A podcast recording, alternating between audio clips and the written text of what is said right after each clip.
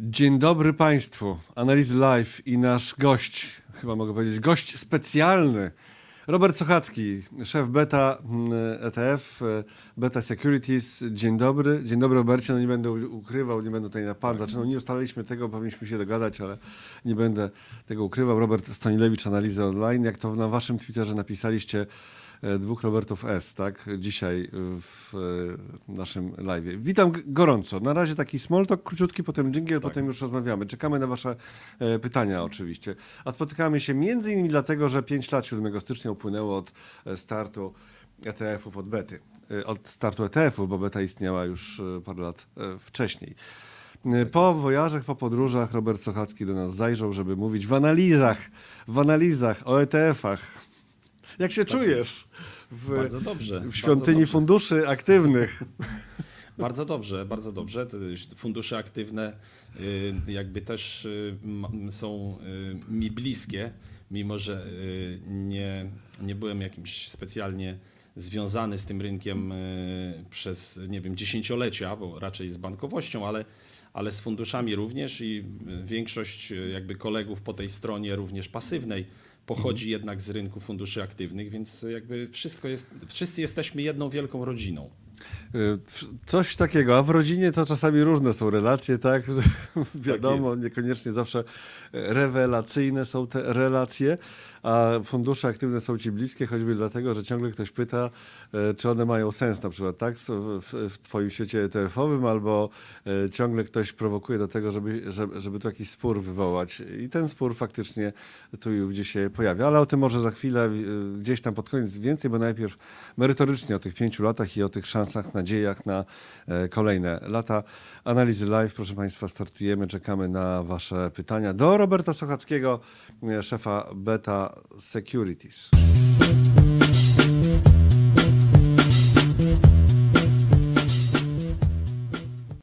Naprawdę, bardzo mi miło. Bardzo mi miło, że mamy takiego live'a. Tutaj Pawełka napisał przed startem dużo. Yy, jeszcze wczoraj. O, grubo, grubo. Nawet ten komentarz się na topczacie zachował. No dobrze, w naszym tytule jest kiedy kolejny ETF, bo od, ostatnio uruchomiliście ETF-a, o czym wszyscy wiedzą, wszędzie już było powiedziane, czyli tego kaszowego, czyli tego WIBOR sześciomiesięczny.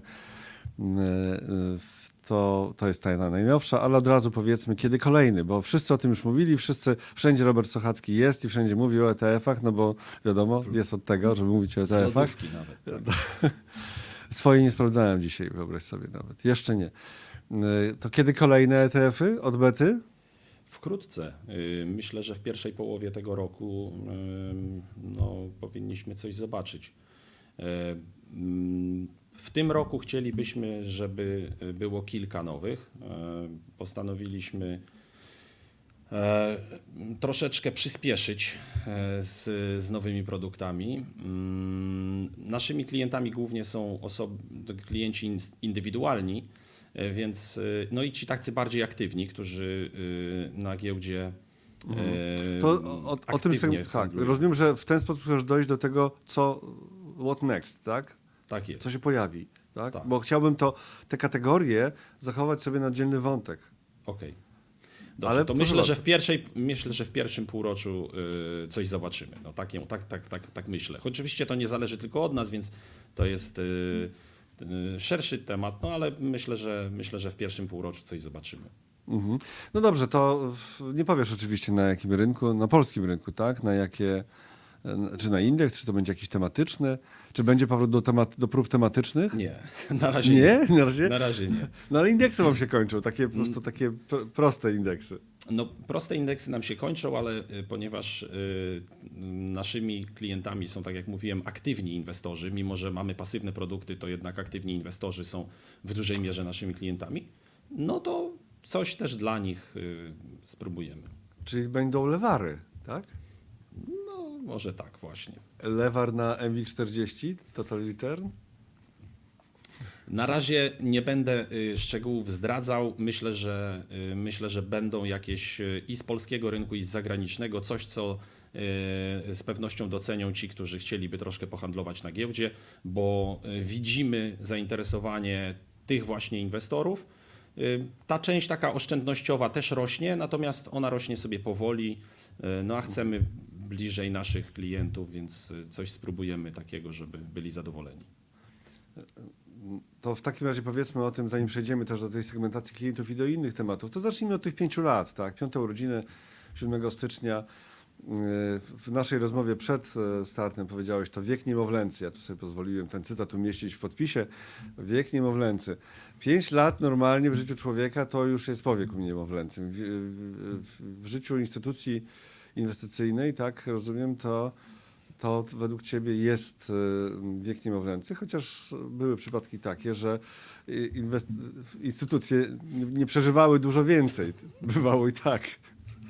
Prawda, prawda. To jak ma być u tak. Was? To jak ma być z, z betą? To znaczy, ja myślę, że jeżeli chodzi o ETF-y w ogóle, e, to, to to jest wiek niemowlęcy. To znaczy, one są przygotowywane z intencją, żeby trwały przez dziesięciolecia wręcz. Tak jak to mamy pierwszy ETF, który na rynku amerykańskim powstał, nadal jest, nadal ma się dobrze, jest największym ETF-em na świecie, więc wydaje mi się, że z samej natury ETF-y są przygotowywane tak, żeby trwać długo i one z wiekiem jakby w przeciwieństwie do nas pewnie się polepszają, nie pogarszają. Więc, więc to jest jakiś taki wiek niemowlęcy. Jeżeli chodzi o betę, E, no to my też mamy długoterminowy mm, e, horyzont e, i to chyba widać, bo beta się beta powstała w 2015 roku i przez pierwsze 4 lata pracowaliśmy, żeby wprowadzić w ogóle pierwszy produkt, a później już kolejne mm, produkty nieco szybciej poszły, więc i, i, i cały czas kolejne chcemy wprowadzać, wprowadzamy, więc e, my tutaj myślę, mamy taki horyzont długi i te, i te, te 5 lat to jest, no może nie wiem czy niemowlęcy, no nie będę się czepiał tam słów, ale rzeczywiście e, to jest początek, myślę, i widać to też po tym, że no właściwie nie mamy konkurencji. Nie ma na razie chętnych, żeby wejść na ten rynek i, i, i na nim trochę zamieszać.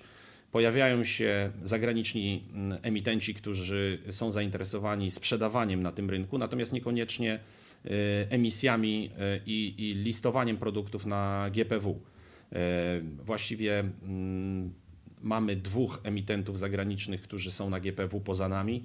Mamy Han ETF, który niedawno wszedł ze, ze złotem jakby i, i Lixora, który rozpoczął jakby ten tą mhm. przygodę z ETF-ami ale, na GPW. Tak, ale powiedz, co masz na myśli, że chcą sprzedawać, a nie chcą emitować tutaj? No, to znaczy, oczywiście, no, żeby, żeby w ogóle prowadzić marketing produktów inwestycyjnych, takich jak właśnie ETF-y, no to trzeba mieć, e, przejść odpowiednie procedury w KNF-ie.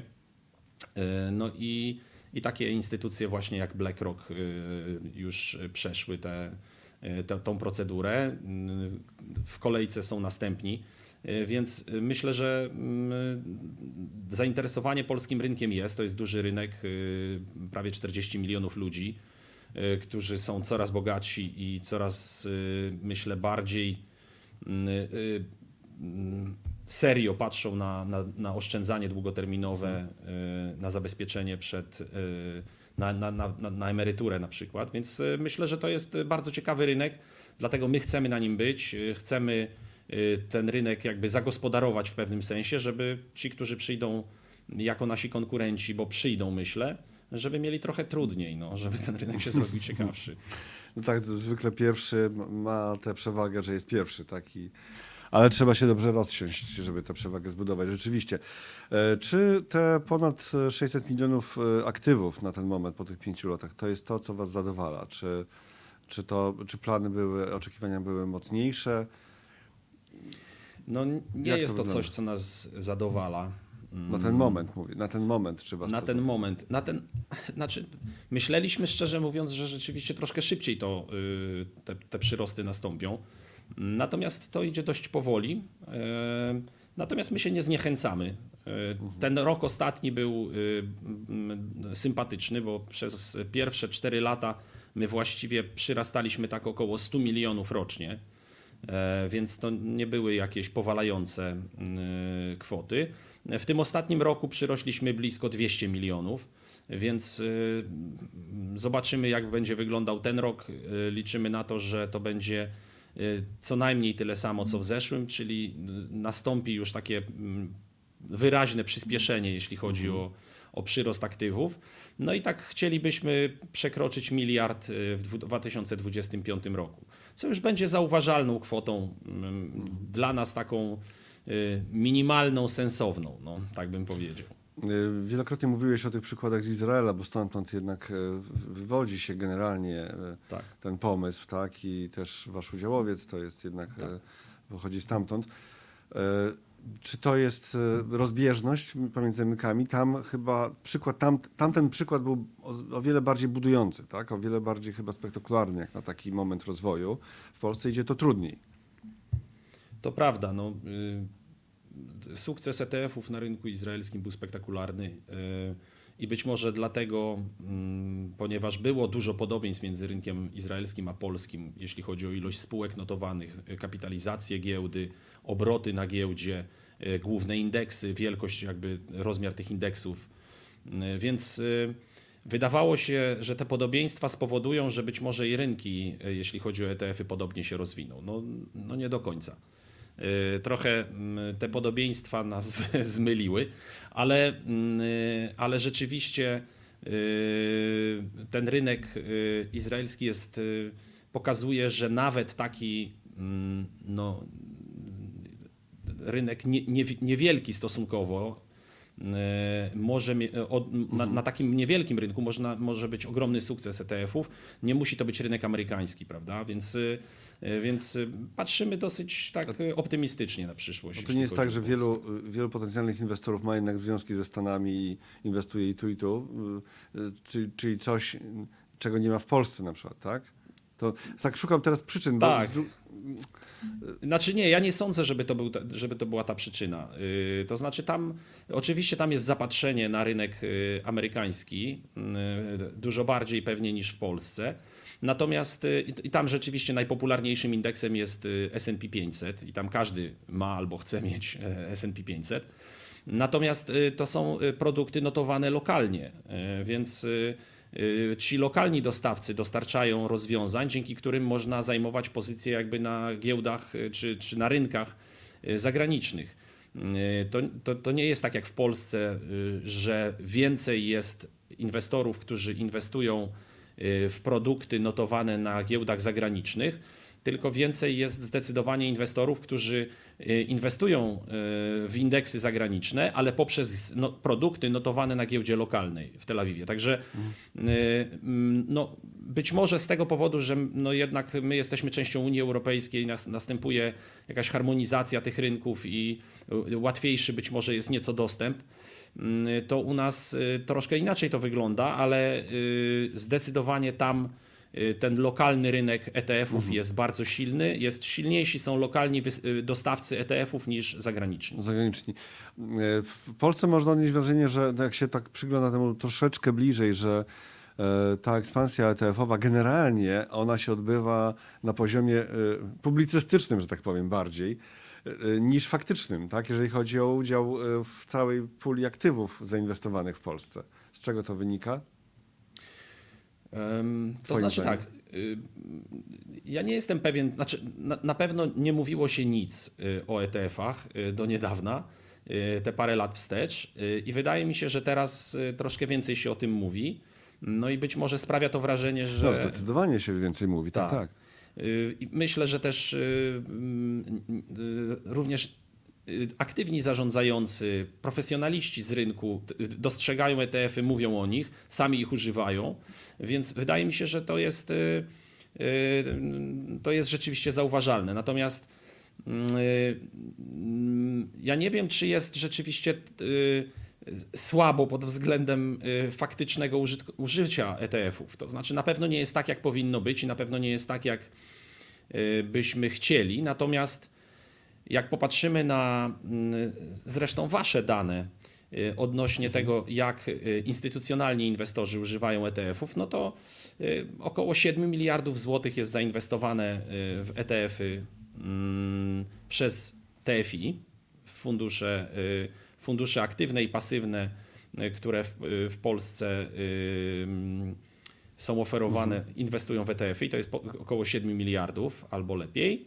Jeśli chodzi o indywidualnych inwestorów, no to jakby nasz rynek to jest kilkaset milionów, ten giełdowy warszawski. Natomiast y, y, jest kilka miliardów y, złotych zainwestowane w produkty zagraniczne, notowane na giełdach zagranicznych, więc no jest to już jakiś tam udział, biorąc pod uwagę, że cały mm, powiedzmy kilkadziesiąt miliardów złotych jest w akcyjnych funduszach aktywnych no to te kilka miliardów y, w aktywnych, w, y, w akcyjnych ETF-ach, y, zagranicznych wprawdzie, no ale zawsze, no to nie jest już takie niezauważalne. No to jest pewnie blisko 10% versus faktycznie te aktywne fundusze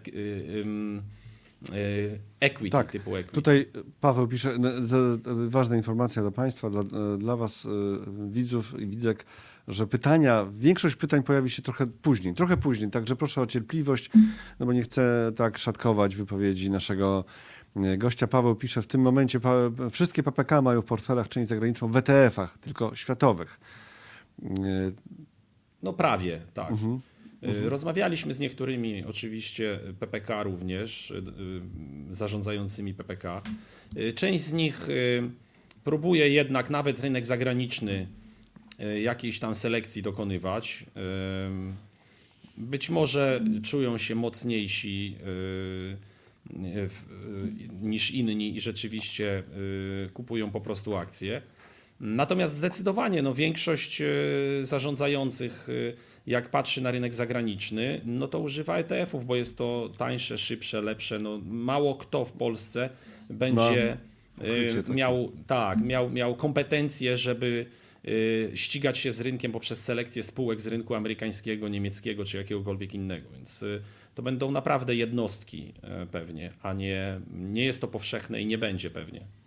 Powiedzieliśmy o tym, co będzie, czyli że będą jakieś nowości. Tutaj o tych nowościach to się dyskusja nawet jakaś pojawiła, oczywiście na naszym top czacie, a do tego wrócę trochę później.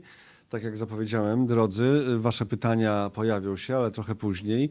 E, pogadaliśmy trochę o takich sprawach uniwersalnych. No to teraz przejdźmy do konkretów, e, czyli jak sobie radzi, jak oceniacie to, tę premierę beta ETF obligacji 6M, najnowsza premiera, czyli przechowania gotówki, przefarbowany fundusz.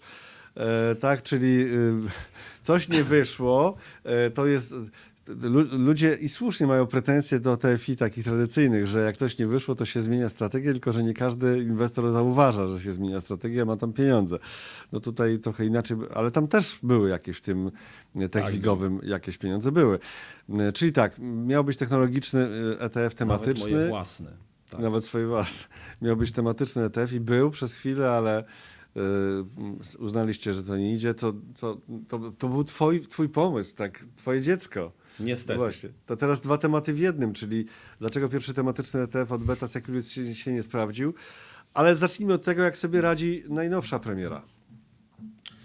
E, jeśli chodzi o ten fundusz obligacji 6M, czyli e, fundusz inwestujący w obligacje skarbowe zmiennokuponowe oparte o WIBOR 6-miesięczny, no to radzi sobie zupełnie nieźle. To znaczy minęło dosłownie tam e, kilkanaście dni od debiutu mhm. E, tych roboczych, powiedzmy. Mm, miał dwie kreacje e, na, na ogólną kwotę ponad pół miliona 600 tam 40 tysięcy złotych, te dwie kreacje, e, czyli więcej niż Wiktech miał w całym zeszłym roku. Więc z tej perspektywy jakby mm, skąd idziemy, to jest to obiecujące. Natomiast Oczywiście liczymy na to, że y, ten fundusz będzie miał nieco większą popularność i zresztą po obrotach też widzimy, że on jest, y, y, ma obroty zdecydowanie lepsze niż miał Wiktech. Więc z perspektywy tego, czy ta zamiana Wiktecha na, na obligacje 6M przyniosła polepszenie jakby, to tak, tak, przyniosła polepszenie. Jest to fundusz bardziej popularny. Y, wydaje się, przynajmniej z punktu widzenia obrotów i nabyć. Y, więc y, jesteśmy zadowoleni na razie z tego, co się dzieje. Zobaczymy, jak to będzie się rozwijać. mm, no to tak bym po, po powiedział, czy, czy, czy Mhm. jesteśmy zadowoleni. Tak, jesteśmy zadowoleni. Okej, bardziej niż tego poprzedniego, tak? Tutaj ktoś Tak jest. nawet e, mamy takich orłów na naszym, e, Paweł pisze znowu, 7 milionów miał chyba w dniu śmierci ten poprzedni, ten technologiczny, tak? Tak, tak, miał 7 milionów i miał te 7 milionów od dwóch lat prawie. Także, Aha, e, także no ewidentnie nie był to faworyt, mimo że ja uważałem, że to będzie bardzo ciekawa propozycja osobiście. E, Zresztą kupiłem od razu po debiucie, bo uważałem, że ma ciekawą kompozycję, takim polskim e, Nasdaqiem może się stać. No i, no i niestety się nie stał. Y, Przyczyn można szukać pewnie w, w, w wielu miejscach. ale No nie jedna z- upierałeś, ale nie upierałeś się przy tym na siłę, że jak rozumiem, że musi, musi być, musi istnieć, tak? Nie, nie, Bo- bo nie. Inaczej, Nie, zdecydowanie nie. To znaczy, można popełniać błędy, tylko należy z nich wyciągać wnioski. Więc ja uważam, że y, to, że stworzyliśmy fundusz y, tematyczny y, w Pols polski, oparty o polski indeks, to, to, to, to dobrze, bo rozpoznaliśmy bojem, że tak powiem, tą, ten potencjał i chyba go nie ma, jak na razie, tak mi się wydaje. To może wynikać z kilku przyczyn. Po pierwsze, może to wynikać z tego, że akurat tematyczne indeksy nie są w Polsce specjalnie popularne i nawet wśród, in, y, nawet wśród y, inwestorów instytucjonalnych, profesjonalistów tego rynku, jak mówiliśmy, że WIGTech jest i, i że zrobiliśmy ETF-a na WIGTech, to mm, no to y, pojawiało się czasem zdziwienie, że jest taki po indeks. co to?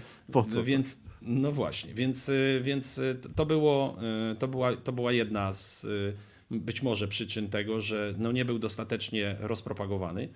Druga mogła być też taka, że no jednak ciężko, y, do, ciężar y, gatunkowy tam stanowiły y, spółki gamingowe, które nie pokazały przez te ostatnie lata nic ciekawego. Właściwie myśmy zadebiutowali mm, no już trochę po tym, po tych problemach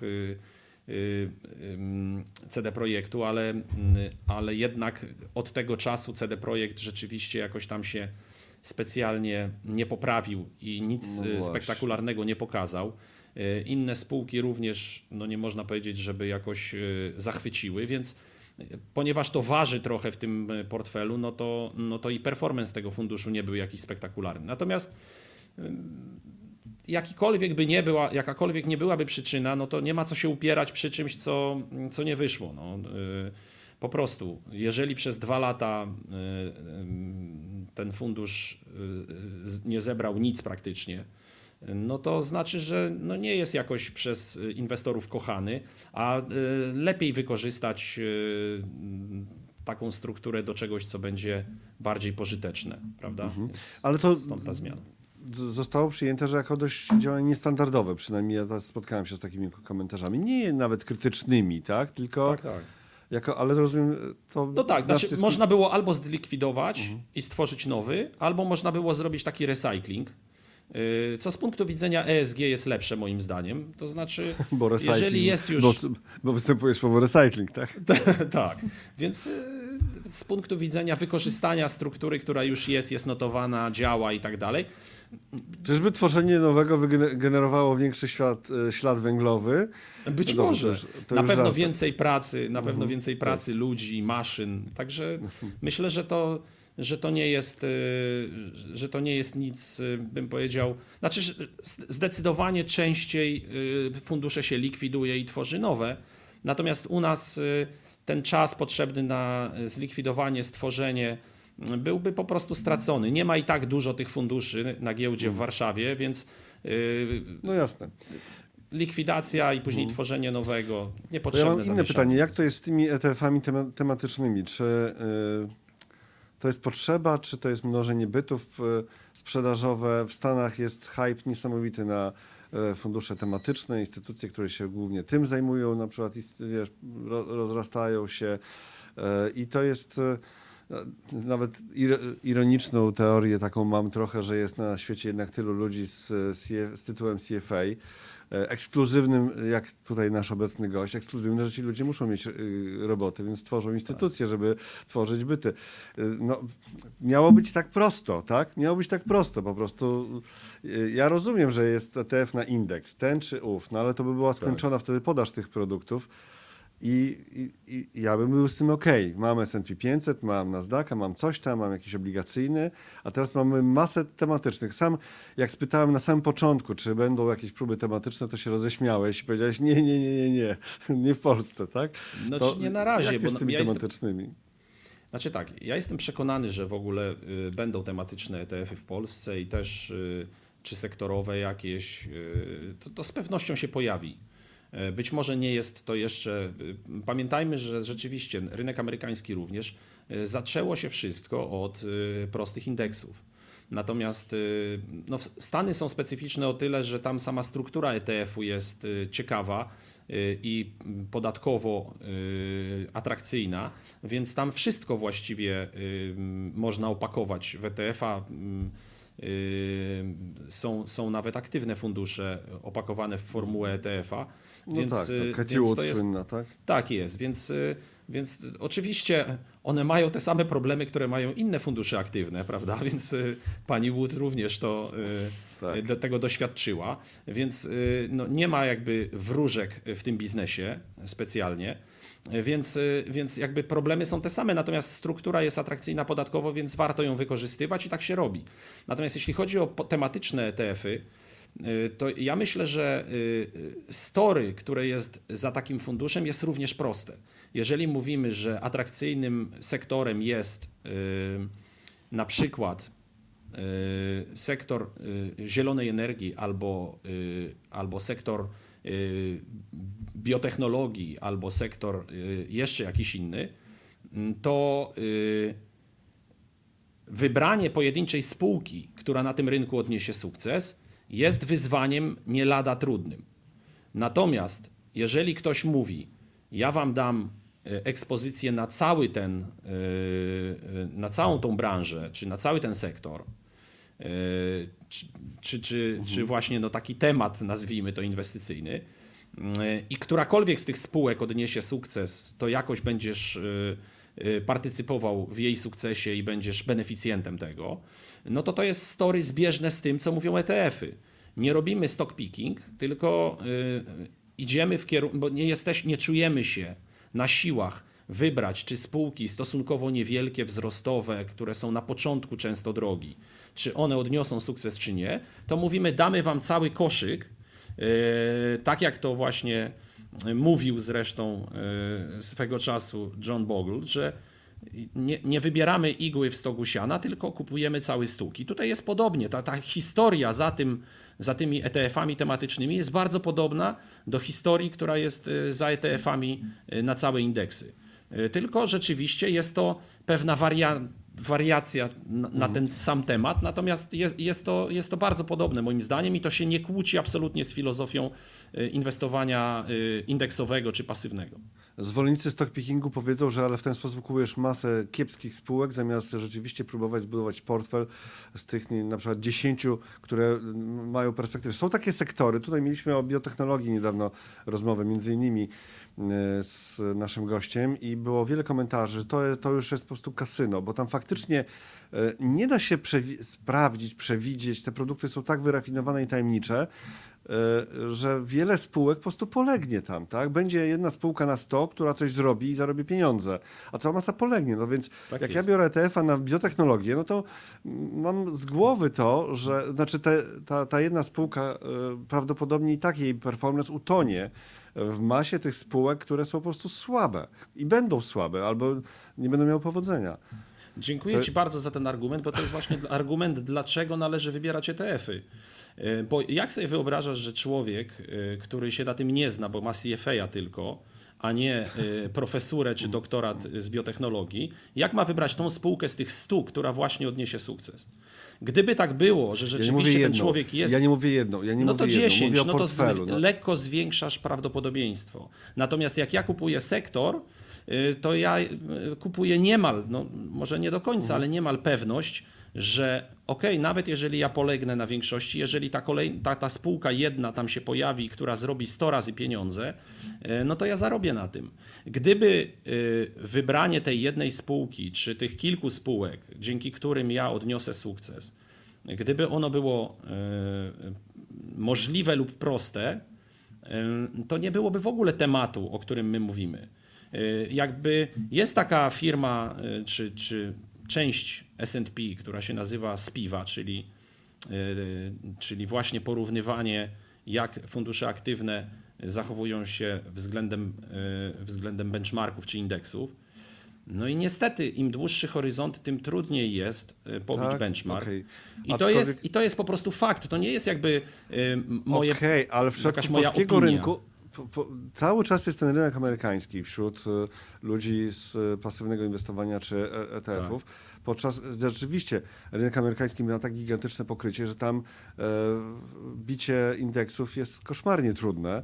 E, w Polsce to jednak wygląda trochę tak. inaczej, bo jest, wiele, bo jest wiele funduszy akcyjnych, było wiele funduszy akcyjnych w ubiegłym roku, tradycyjnych, zarządzanych aktywnie, które przecież mają te straszliwie wysokie koszty, e, bo mają koszty, które e, no, poradziły sobie, tak? Oczywiście można zawsze znaczy, powiedzieć tak. WIG 40, MWIG40 Total Return i w ogóle tam to w ogóle wy, wy, wymiata i tutaj rzeczywiście, ale z, czy z WIGiem, czy z WIGiem 20 to jest grupa funduszy, która sobie poradziła. Ja teraz nie chcę wchodzić w tą dyskusję ETF czy fundusze. Ja Mi chodziło tylko o tematyczne. O ja tematyczne, wiem. które są no tak, e, ale sam podałeś bardzo, znaczy znowu jakby potwierdzasz to, co mówię. Jeżeli mówisz o 100 spółkach biotechnologicznych, no to to nie jest polski rynek.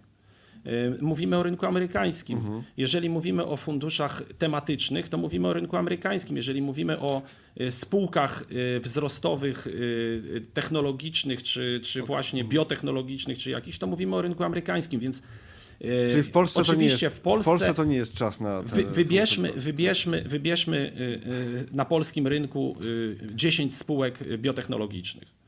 Znaczy, po prostu no, ciężko jest znaleźć te, te jakby to nie jest, to nie do końca jest porównywalne, więc ja uważam, że mm, jeżeli albo mówimy o rynku amerykańskim i wtedy rzeczywiście mówimy, że z tych 100 spółek można wybrać 10 i tak dalej, i ja uważam, że to się nie udaje, no bo, bo się nie mhm. udaje, no tak, albo mówimy o rynku polskim jest, i są trzy spółki na krzyż z taką ekspozycją, które trzeba wszystkie kupić i jest to de facto indeks, no, jest to de facto ETF. Okej. Okay. Ja tu się uśmiechnąłem po drodze, ale patrząc na pewien komentarz, który zacytuję za, za chwilę albo za jakiś czas. E, także to był taki uśmiech trochę nie, absolutnie nieszyderczy w stosunku do tego, Jasne. co mówisz. Inna sprawa z tymi tematycznymi ETF-ami. E, to odejście od takiej prostoty, która się powinna kojarzyć z takim inwestowaniem pasywnym ETF-owym. Chociaż mówiłeś o tym, że e, dużo klientów to są klienci aktywni. O tym za chwil kilka. Ale po, pojawiają się produkty, które są tak trochę wskroś indeksów. No, ale też nie tylko w ETF-ach, ale też w funduszach indeksowych. W Polsce pewna instytucja, która tymi tych funduszy indeksowych rzeczywiście zrobiła sporo, ta, ma takie produkty, które są, wiesz, no coś naśladują, co jest jakimś agregatem, a nie indeksem. Ja, ja nie mam takiego indeksu, żeby sobie sprawdzić, jak to idzie, jak to chodzi. Znaczy, to mnie zastanawia. Zresztą w Stanach chyba tego jest e, właśnie też znacznie, znacznie więcej, że są ETF-y, które trakują nie wiadomo co z punktu widzenia zwykłego śmiertelnika. Coś, co sobie tam w instytucji wymyślili. Rozumiem, że mówimy o po, polskiej instytucji, która stworzyła fundusze, y, fundusze indeksowe y, i to znaczy tak. Y, Ale te fundusze tematyczne w Stanach też są takie, które tak. biorą coś, tak, bo o, to jest temat, tak? Ale to nie, ten temat nie jest tak. indeksem tak. po prostu. Miało być prosto. Nie jest prosto. Jest coraz bardziej zawile. Są tysiące tych produktów. Czy dziesiątki znaczy tak, to jest jak to kiedyś pewien komik opowiadał z reklamą y, lekcji gitary y, na Times Square. Jak idziesz y, Times Square i widzisz ogłoszenie lekcje gitary 100 dolarów tam za godzinę, czy dzień, czy cokolwiek, to nie musisz krzyczeć, że to jest bez sensu, że w ogóle kto by chciał się uczyć na gitarze i tak dalej. To nie jest dla ciebie. Po prostu mhm. idziesz dalej i nie zwracasz na to uwagi. Jeżeli dla ciebie ETF-y mają sens, jeśli są e, na główne indeksy głównych giełd światowych, to takie kupuj. Jeżeli natomiast dla kogoś e, indeks e, właśnie na przykład biotechnologiczny, czy zielonej energii, czy e, jeszcze jakiś inny, cyberbezpieczeństwa, czy spółek zbrojeniowych, akurat dla niego jest interesujący, to on to sobie kupi. Ciebie nikt nie zmusza do tego, żebyś w to inwestował. Więc ja uważam, że dawno właściwie na, na wszystkich rynkach świata, na rynkach ubrań, na rynkach elektroniki, na rynkach y, żywności, finansowych również dawno przekroczyliśmy y, poziom, y, gdzie pojawiają się produkty, które rzeczywiście których rzeczywiście ogólnie potrzebujemy i, jest ich dokładnie tyle, ile ludzie potrzebują i tak dalej. Wszędzie mamy nad, nadwyżkę podaży nad popytem, prawda? Natomiast Gospodarka kapitalistyczna udowodniła, że nikt centralnie nie jest w stanie przewidzieć, które rzeczy będą interesujące, a które nie, więc tworzy się y, mnóstwo rzeczy, które okażą się nietrafione, które później się likwiduje lub zmienia. No ale z definicji nikt nie jest w stanie powiedzieć, co będzie sukcesem, co będzie ludzi interesowało, w co będą ludzie inwestować, co będą kupować, jakie buty nosić, czy jakie spodnie nosić. Ludzie po prostu ryzykują, tworzą produkty, jeżeli są niewypałem, to je likwidują, ponoszą straty i idą dalej. I to, I to, jest nie tylko w, na rynku inwestycyjnym, to jest na każdym rynku świata. Więc z tego punktu widzenia nie, uważam, że jest to zarzut nietrafiony, ponieważ cały świat tak funkcjonuje w gospodarce kapitalistycznej. W gospodarce socjalistycznej, y, którą y, ja pamiętam y, już jako dorosły człowiek na dodatek, no był ktoś, kto siedział, główny planista i powiedział, że ludzie to będą kupować S&P 500. No w związku z tym robimy S&P 500. I nikt nawet ale, nie myślał o tym, że będzie cokolwiek innego, ponieważ pamiętaj... główny planista przyjął założenie, że on wie lepiej niż rynek. Ale pamiętaj, że były sklepy górnicze akurat. E, obydwaj wiemy, że tak, niedaleko takiego tak. sklepu. No tak, pochodzimy z tych samych stron, tak? Tak, nie, tak, tak. Niedalekiej. Pod Bogdanką był sklep górniczy już w latach 80., tak?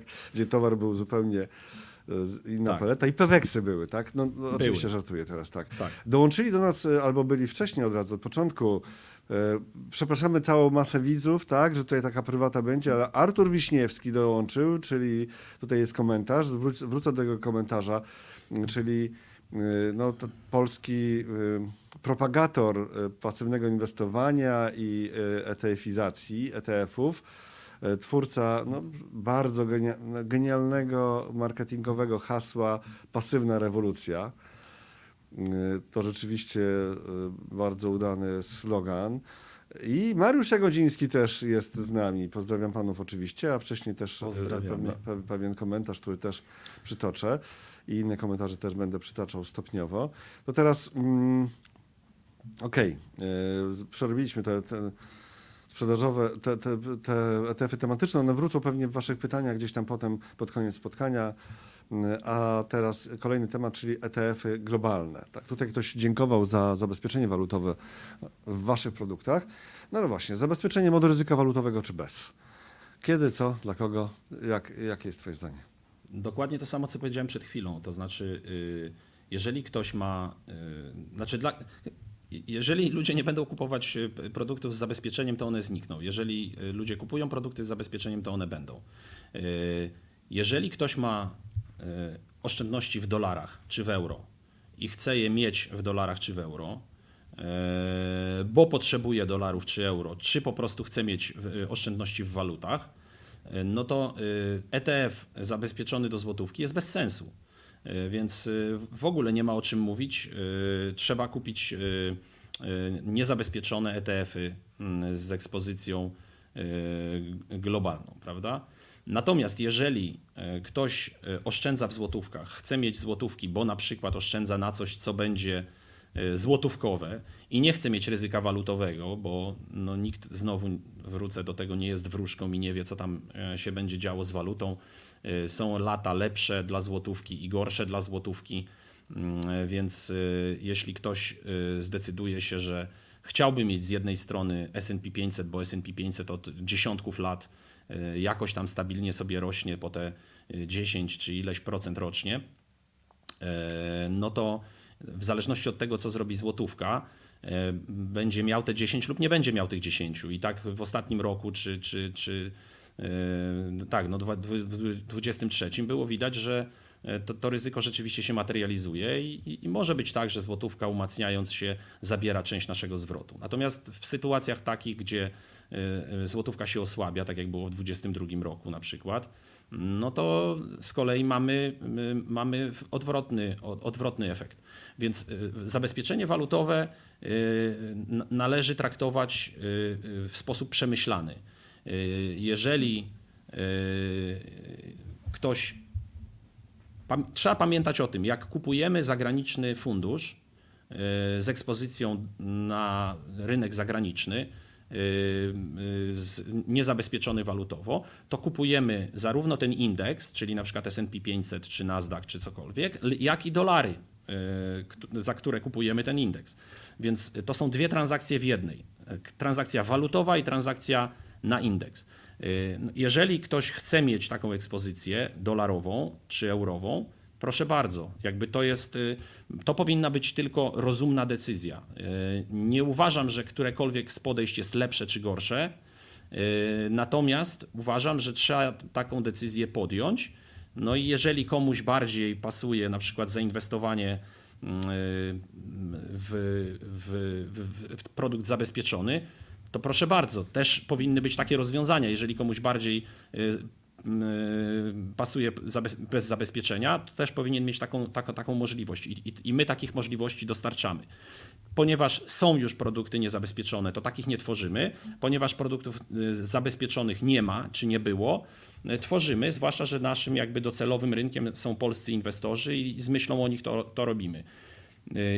Jeżeli ktoś, nie wiem, zbiera pieniądze na studia dzieci, które nastąpią za 4 lata i na przykład kupuje obligacje, no to jeżeli kupi ETF-a na obligacje zagraniczne i kupi ETF-a niezabezpieczonego, no to może mieć kłopot, prawda? Bo będzie musiał mieć ileś tam tych złotówek na, e, na te studia na przykład, ale może się zdarzyć, że na przykład umocnienie złotówki, obyśmy mieli taką sytuację, że Polska będzie rosła w siłę i ludziom żyło się dostatnie i wtedy e, na przykład możemy zobaczyć e, duże umocnienie złotówki i na przykład część zysku nam zje albo cały e, zje to umocnienie złotówki, bo rynek walutowy jest nieco bardziej zmienny niż rynek e, obligacji. Natomiast e, jeżeli chodzi o rynek akcji, to rynek akcji jest co do zasady nieco bardziej zmienny, więc ta zmienność waluty nie ma aż takiego wpływu.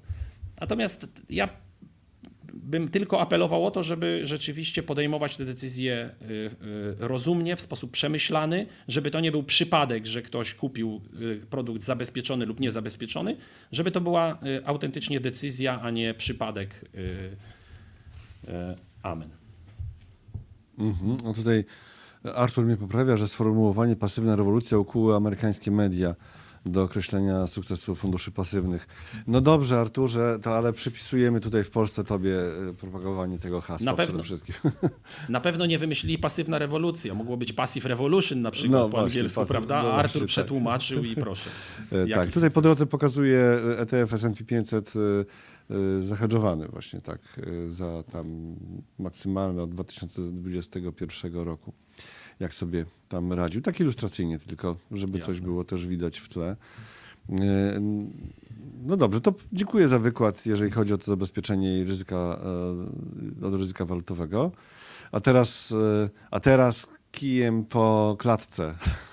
No. Znaczy nie wiem, kto jest w tej klatce, ale ETF-y i fundusze tradycyjne. No i jak jest? Wojna na śmierć i życie? Jak są relacje? Powiedziałeś, że no, ludzie w ETF-ach to- są ludzie, którzy pracowali bardzo często w funduszach aktywnych, no bo, Oczywiście. no bo y, to są ludzie, którzy muszą mieć wiedzę, a, a kiedyś nie było w Polsce ETF-ów.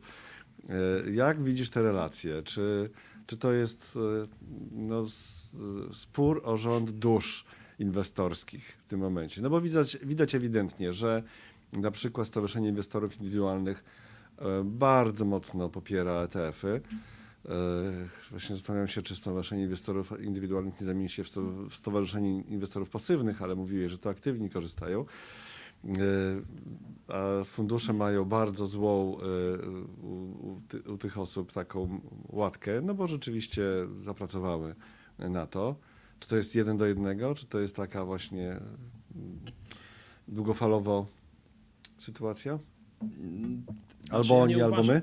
Znaczy tak, y, przede wszystkim nie, absolutnie nie. To znaczy nie ma funduszy pasywnych bez funduszy aktywnych. Bez inwestorów aktywnych nie ma jakby rynku pasywnego również. Y, W drugą stronę, jak wiadomo, jest, bo tak było przez dziesięciolecia. Y, Natomiast, natomiast w tą drugą stronę to nie istnieje. Więc y, jakby mm, no, musi być jakaś, y, musi być jakieś współistnienie, y, bo jednak to, to price discovery jest dzięki analizom, dzięki wycenom, dzięki właśnie zakładom na jedną spółkę, a nie, y, a nie po prostu kupowaniem indeksu, prawda? Więc im, im więcej będzie rynku pasywnego, tym pewnie łatwiej będzie y, próbować przynajmniej po- pobić benchmark, więc jakiś, y, jakieś ekwilibrium się pojawi. Y, Na, na pewno, y, jeżeli chodzi o rynek polski, jesteśmy od tego bardzo daleko, y, więc, y, więc z pewnością jest miejsce na dużo więcej y, zarządzania y, indeksowego czy pasywnego. Natomiast y, y, wydaje mi się, że wojny nie ma, chyba że koledzy z funduszy aktywnych uważają, że jest wojna, ale my nie uważamy, że jest wojna. To znaczy spotykamy się, rozmawiamy, y, duża część zarządzających kupuje ETF-y, więc nie No, uważam, tylko że... ciekawe, ciekawe jak piony sprzedażowe i marketingowe, bo to, w- to, że wy się spotykacie, zarządzający i tak dalej, to jedno, ale co się dzieje po stronie biznesu, tam, tam Znaczy, nastroje mogą ja, być inne. Biznes moim zdaniem się roz, y, my, my się my się nie pojawiamy na tych samych imprezach, jakby w takim sensie, że, że y, Unikacie sprzedaż. się. Nie, nie, nie. Znaczy spotykamy się na, na znaczy w, y, y, y, stricte, jeżeli y, mówimy o imprezach, to spotykamy się na tych samych, ale chodzi mi o to, że nasze rynki docelowe są nieco inne. Y, Pamiętajmy, że jeżeli chodzi o ETF-y, y, to y, głównym klientem ETF-ów y, są osoby, które mają rachunki maklerskie, a tych osób w Polsce jest powiedzmy no, aktywnych rachunków maklerskich jest około 300 tysięcy, a osób, które mają te aktywne rachunki jest pewnie ze 200, może trochę ponad, prawda? Więc my mamy taką mniej więcej grupę docelową. Natomiast jeżeli chodzi o fundusze aktywne, y, one są w dystrybucji szerokiej bankowej głównie, y, głównie bankowej i tam y, kandydatem na klienta jest każdy posiadacz rachunku bankowego, więc jest ich, są ich miliony. Są ich miliony. Y, Oczywiście im te produkty są sprzedawane w okienkach bankowych y, przez doradców, y, natomiast ETF-y nie są tak sprzedawane. Więc myślę, że duża część tych klientów, którzy przychodzą do okienek bankowych i są im sprzedawane fundusze tradycyjne, y, nie ma rachunków maklerskich. E, A ci, którzy mają rachunki maklerskie, e, raczej e, nie są klientami e, okienkowymi banków, e, gdzie się sprzedaje, e, gdzie kupują powiedzmy e, fundusze e, aktywne. Może się tak zdarzać, natomiast ja uważam, że te, te grupy są nieco, e, nieco inne. Więc ja nie sądzę, żebyśmy my tutaj walczyli o tych samych klientów. No, niestety najczęściej jak się patrzy na wyniki, na przykład zeszłoroczne funduszy akcyjnych, no to w pierwszej piątce są cztery fundusze e, pasywne na czele. Więc, e, więc oczywiście, że, e, e, że trochę takiej konkurencyjności jest, kto ma lepszy zwrot, ale pamiętajmy, że te roczne zwroty są w sumie bez znaczenia. No, większość z nas jednak inwestuje na mm, zwłaszcza po reformie OFE, y, nazwijmy to eufemistycznie, no to, y, to większość z nas inwestuje raczej z myślą o, o y, emeryturze, o jakimś zabezpieczeniu na naprawdę na przyszłość, y, gdy ZUS nie będzie w stanie już nam wypłacać tego, co byśmy chcieli. Y, Więc, y, więc liczą się te zwroty 5, 10, 15 czy 20-letnie. Y, I tam myślę, że te fundusze pasywne, biorąc pod uwagę niższe koszty zarządzania, będą, będą dobre. Czy będą fundusze aktywne, które będą je wyprzedzać? Pewnie, że tak. Może być tak, że, y, że część y, z funduszy aktywnych nawet w tym długim horyzoncie może, się, może pobić y, fundusze pasywne. Może tak być. Szczególnie gdyby rzeczywiście fundusze aktywne nieco y, y, mniejsze opłaty pobierały, czyli musiałyby, musiałaby jakaś inna dystrybucja y, zaistnieć, prawda? Bo na razie pamiętajmy też, tak już, żeby oddać sprawiedliwość, no większość pieniędzy z opłaty za zarządzanie funduszy aktywnych nie idzie dla zarządzających aktywnych, tylko idzie dla dystrybutorów, prawda? Więc więc e, no, ta dystrybucja, jeżeli by się zmieniła i fundusze aktywne nieco bardziej by się włączyły w walkę konkurencyjną i obniżanie opłat, e, no to myślę, że wyniki tych funduszy mogłyby się znacząco poprawić, więc to też jest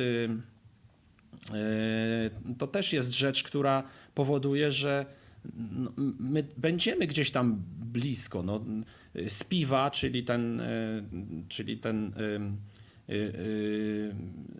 indeks versus mhm. active, ten S&P indeks versus active, y, ta, te analizy pokazują, że no jest kilka procent funduszy aktywnych, które pobijają benchmarki.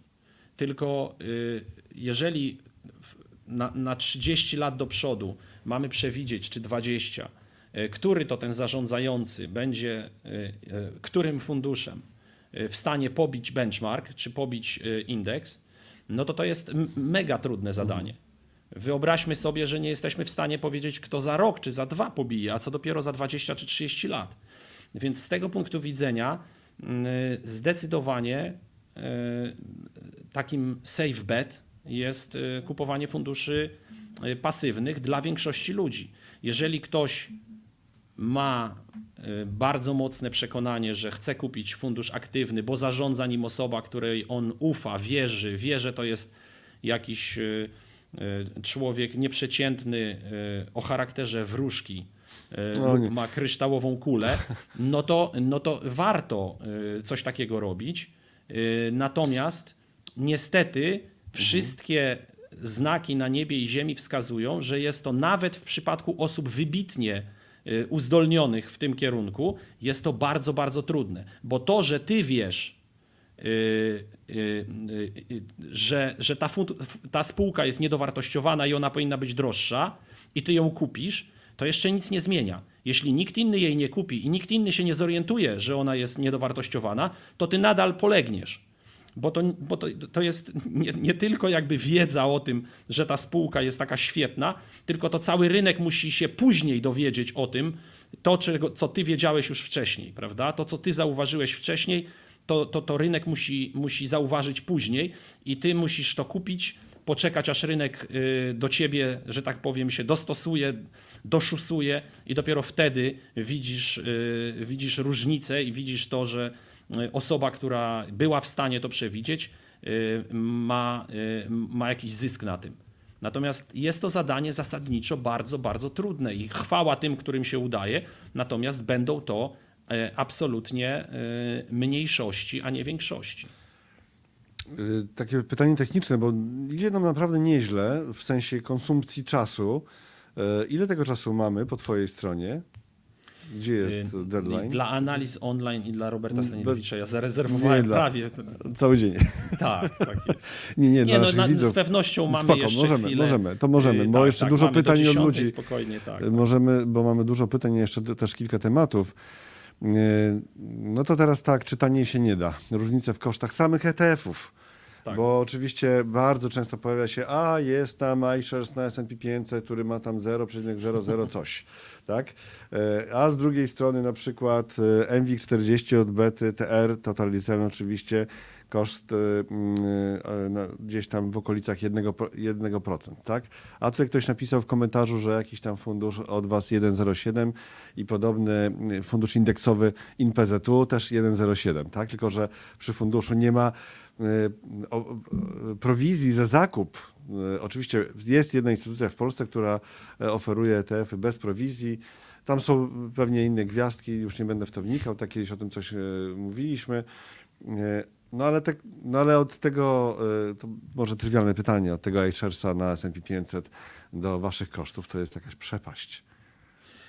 No tak, ale jest iShares na MSCI Poland i on ma 66 a ten iShares inwestuje y, w, w spółki z WIG-20, a nasz ma y, y, opłatę za zarządzanie 0,4, a total koszty około, jakbyśmy, bo tak są dwa te iSharesy y, na MSCI Poland, czyli na rynek polski. Y, I jeden ma kilkanaście spółek, czyli niecały WIG20, a drugi ma y, 30 parę spółek, to jest y, mieszanka trochę WIG-u 20 i MWIG-u 40. Gdyby ktoś y, wziął sobie nasz MWIG i, i WIG20 i sobie jakiś taki blend zrobił, no to byśmy byli bardzo blisko mm, y, w okolicach y, 0,7, podobnie jak, y, jak iShares. Więc porównujmy porównywalne rynki. To znaczy, oczywiście, że State Streeta Spider na S&P, który ma y, 300 miliardów dolarów aktywów i przynosi setki milionów swojemu emitentowi, prawda, rocznie, y, dolarów, em, czy 100 powiedzmy, no to jest, to to jest niska opłata za zarządzanie.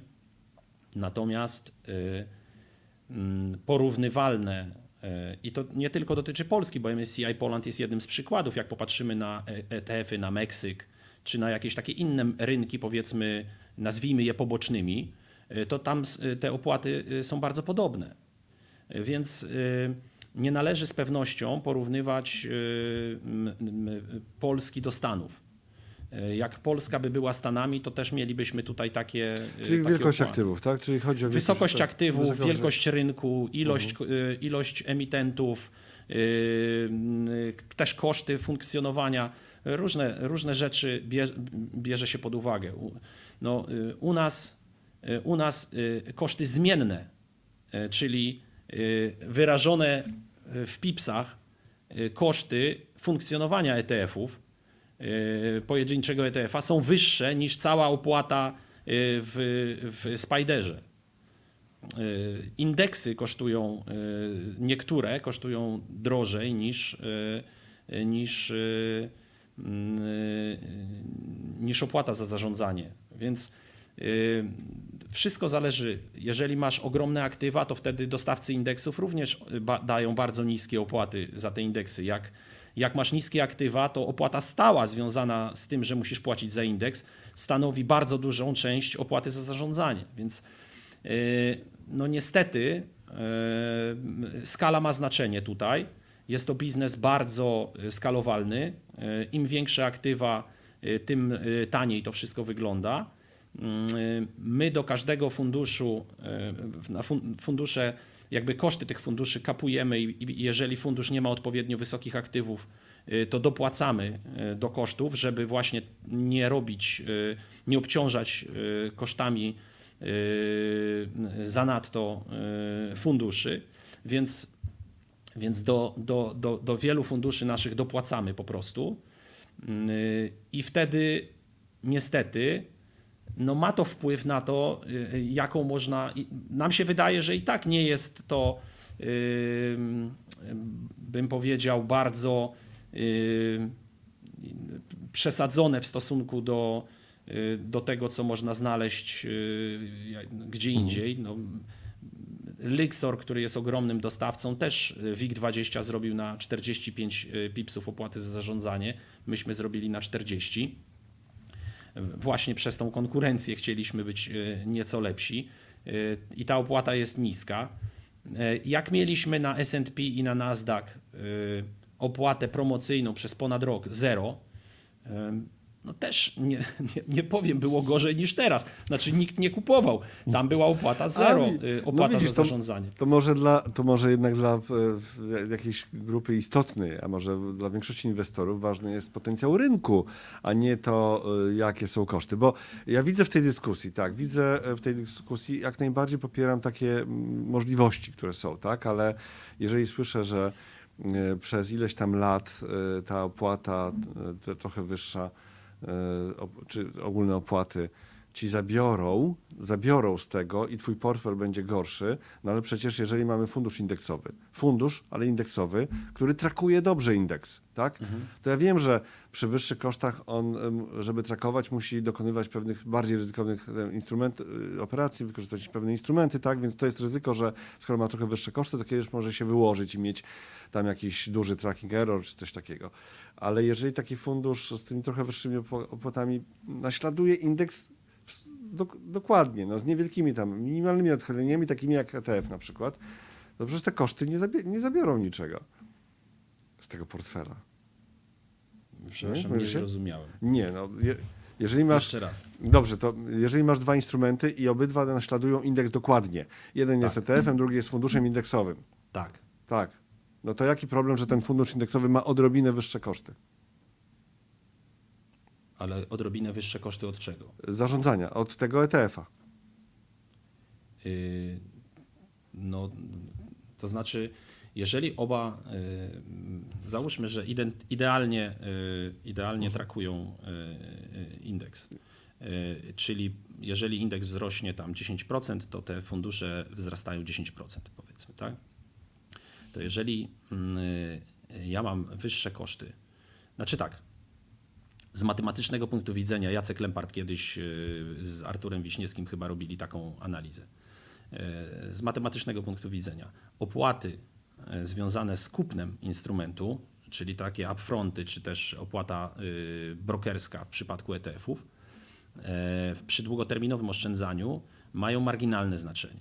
Natomiast stałe opłaty roczne pobierane przez jakby opłata za zarządzanie przy tym długoterminowym oszczędzaniu ma, duż, ma, ma duże znaczenie. I to, i to są, to są istotne, istotne kwestie. Y, Z tego punktu widzenia y, koszt, jaki y, trzeba płacić rocznie y, związany z utrzymywaniem y, funduszu, ma znaczenie. Y, I dlatego y, fundusze aktywne, które raz y, biją benchmark, raz nie biją benchmarku i w długim horyzoncie y, ja są mówię o- podobnie. Mhm, y, i, tak. biorą, i biorą większe opłaty, mają trochę gorsze statystycznie wyniki niż fundusze indeksowe, które biorą mniej. A ja właśnie Y, mówię o Jeżeli funduszach chodzi o indeksowych. fundusze Fun- indeksowe, indeksowe no to, versus ETF-y. no to znaczy ja nie widzę y, jakby moim zdaniem, czy to jest fundusz indeksowy, czy to jest ETF, y, no to jakby filozofia y, y, za, y, za tym, y, by go stworzyć, jest podobna. Y, On trochę inaczej się sprzedaje, y, ma trochę inne cechy y, i y, do trochę innej grupy inwestorów jest y, y, skierowany. Y, Żeby kupić y, fundusze y, na przykład InPZU, y, trzeba mieć y, komputer, y, odpalić go, wejść na stronę, kupić i już. Y, Żeby kupić naszego ETF-a, trzeba mieć rachunek maklerski. Jak się ma rachunek maklerski, to można y, wejść na ten rachunek maklerski, złożyć zlecenie i kupić go. E, Czy to jest y, jedno i drugie jest stosunkowo mm, proste lub stosunkowo skomplikowane, zależy jak kto na to patrzy. Natomiast to, co daje ETF, e, bo jeżeli to by było kompletnie identyczne, to znaczy raz kupuję tutaj ETF, a raz kupuję tutaj fundusz indeksowy, to nie ma większego znaczenia, czy ja kupię to, czy to. Y, ETF ma pewne cechy, tak jak powiedziałem, na przykład to, że y, mogę go kupić w ciągu dnia po znanej cenie. Y, Jeżeli komuś to bardziej pasuje, proszę uprzejmie. No to jest ogromna, to jest ogromna zaleta, tak. to, że nie ma opóźnienia. To jest myślę jedna z kluczowych zalet, które wpływają na inwestorów, którzy faktycznie są tymi inwestorami troszeczkę bardziej doświadczonymi, że ja nie mam tego opóźnienia. To jest... No, szczególnie jeśli chodzi o takie produkty, które są bardziej tradingowe, czyli no nie wiem, lewarowane, short. To za i chwilę tak o nich porozmawiamy jeszcze. Ale- Robercie, czy ja mogę teraz powiedzieć tak, że to ja może niepotrzebnie ten wątek wprowadzałem, bo nam trochę ta rozmowa zgasła, sorry, Mhm. bo trochę mnie nam poniosło już jakieś meandry, to, a za chwilę mamy jeszcze na, na koniec, rzucam na taśmę całą masę jeszcze bardzo ciekawych rzeczy i od was e, pytań również, ale teraz chcecie zapytać o, to się wytnie, tam to się wytnie, co było przez te Dobrze. ostatnie parę minut, tak? Kto był tutaj na żywo, to widział, reszta niech nikomu nie mówi. E, Pomysły na idealny rynek funduszy indeksowych i ETF w Polsce, i te, i te, bo rozumiem, że tak czy inaczej się zgadzamy, że jedne i drugie idą e, podobną filozofią, tak? Tylko jest. tak, że e, fundusze indeksowe nie mogą mogą być zbywalne na, na rynku po prostu, jak w tym momencie ETF-y są. A więc puśćmy wodze, albo ty puść wodze fantazji, albo podziel się przemyśleniami, jakie masz, niezależnie od tego, czy to prawnie jest łatwe, czy trudne. Ale jakby to mogło być? Bo tutaj było pytanie od Artura Wiśniewskiego właśnie o, tom, o tym, czy zablokowanie UCITS-ów w Polsce było na rękę funduszom e, tradycyjnym czy aktywnym, nie pamiętam już jak to e, nazwał, nie mam tego teraz przed sobą, ale e, jak ten rynek mógłby, ale stało się faktycznie, że to nie weszło, tak? I o co w tym chodzi? Jak ten rynek mógłby wyglądać, gdyby wyglądał lepiej? Um, szczerze mówiąc, to tak. Oczywiście fajnie by było i uważam, że to, to jest kwestia mm, y, y, do rozmowy nadal i uważam, że powinniśmy się zastanawiać jak, a nie czy y, zrobić tak, żeby w Polsce fundusze ETF były UCITS-ami, tak jak to jest w całej Europie. Bo nie widzę żadnego powodu, żeby było inaczej. Trzeba się zastanowić, jak to zrobić, a nie czy ma to czyli sens, bo wtedy... cała Europa tak ma. To czyli byłyby I... funduszami otwartymi, co by to dawało?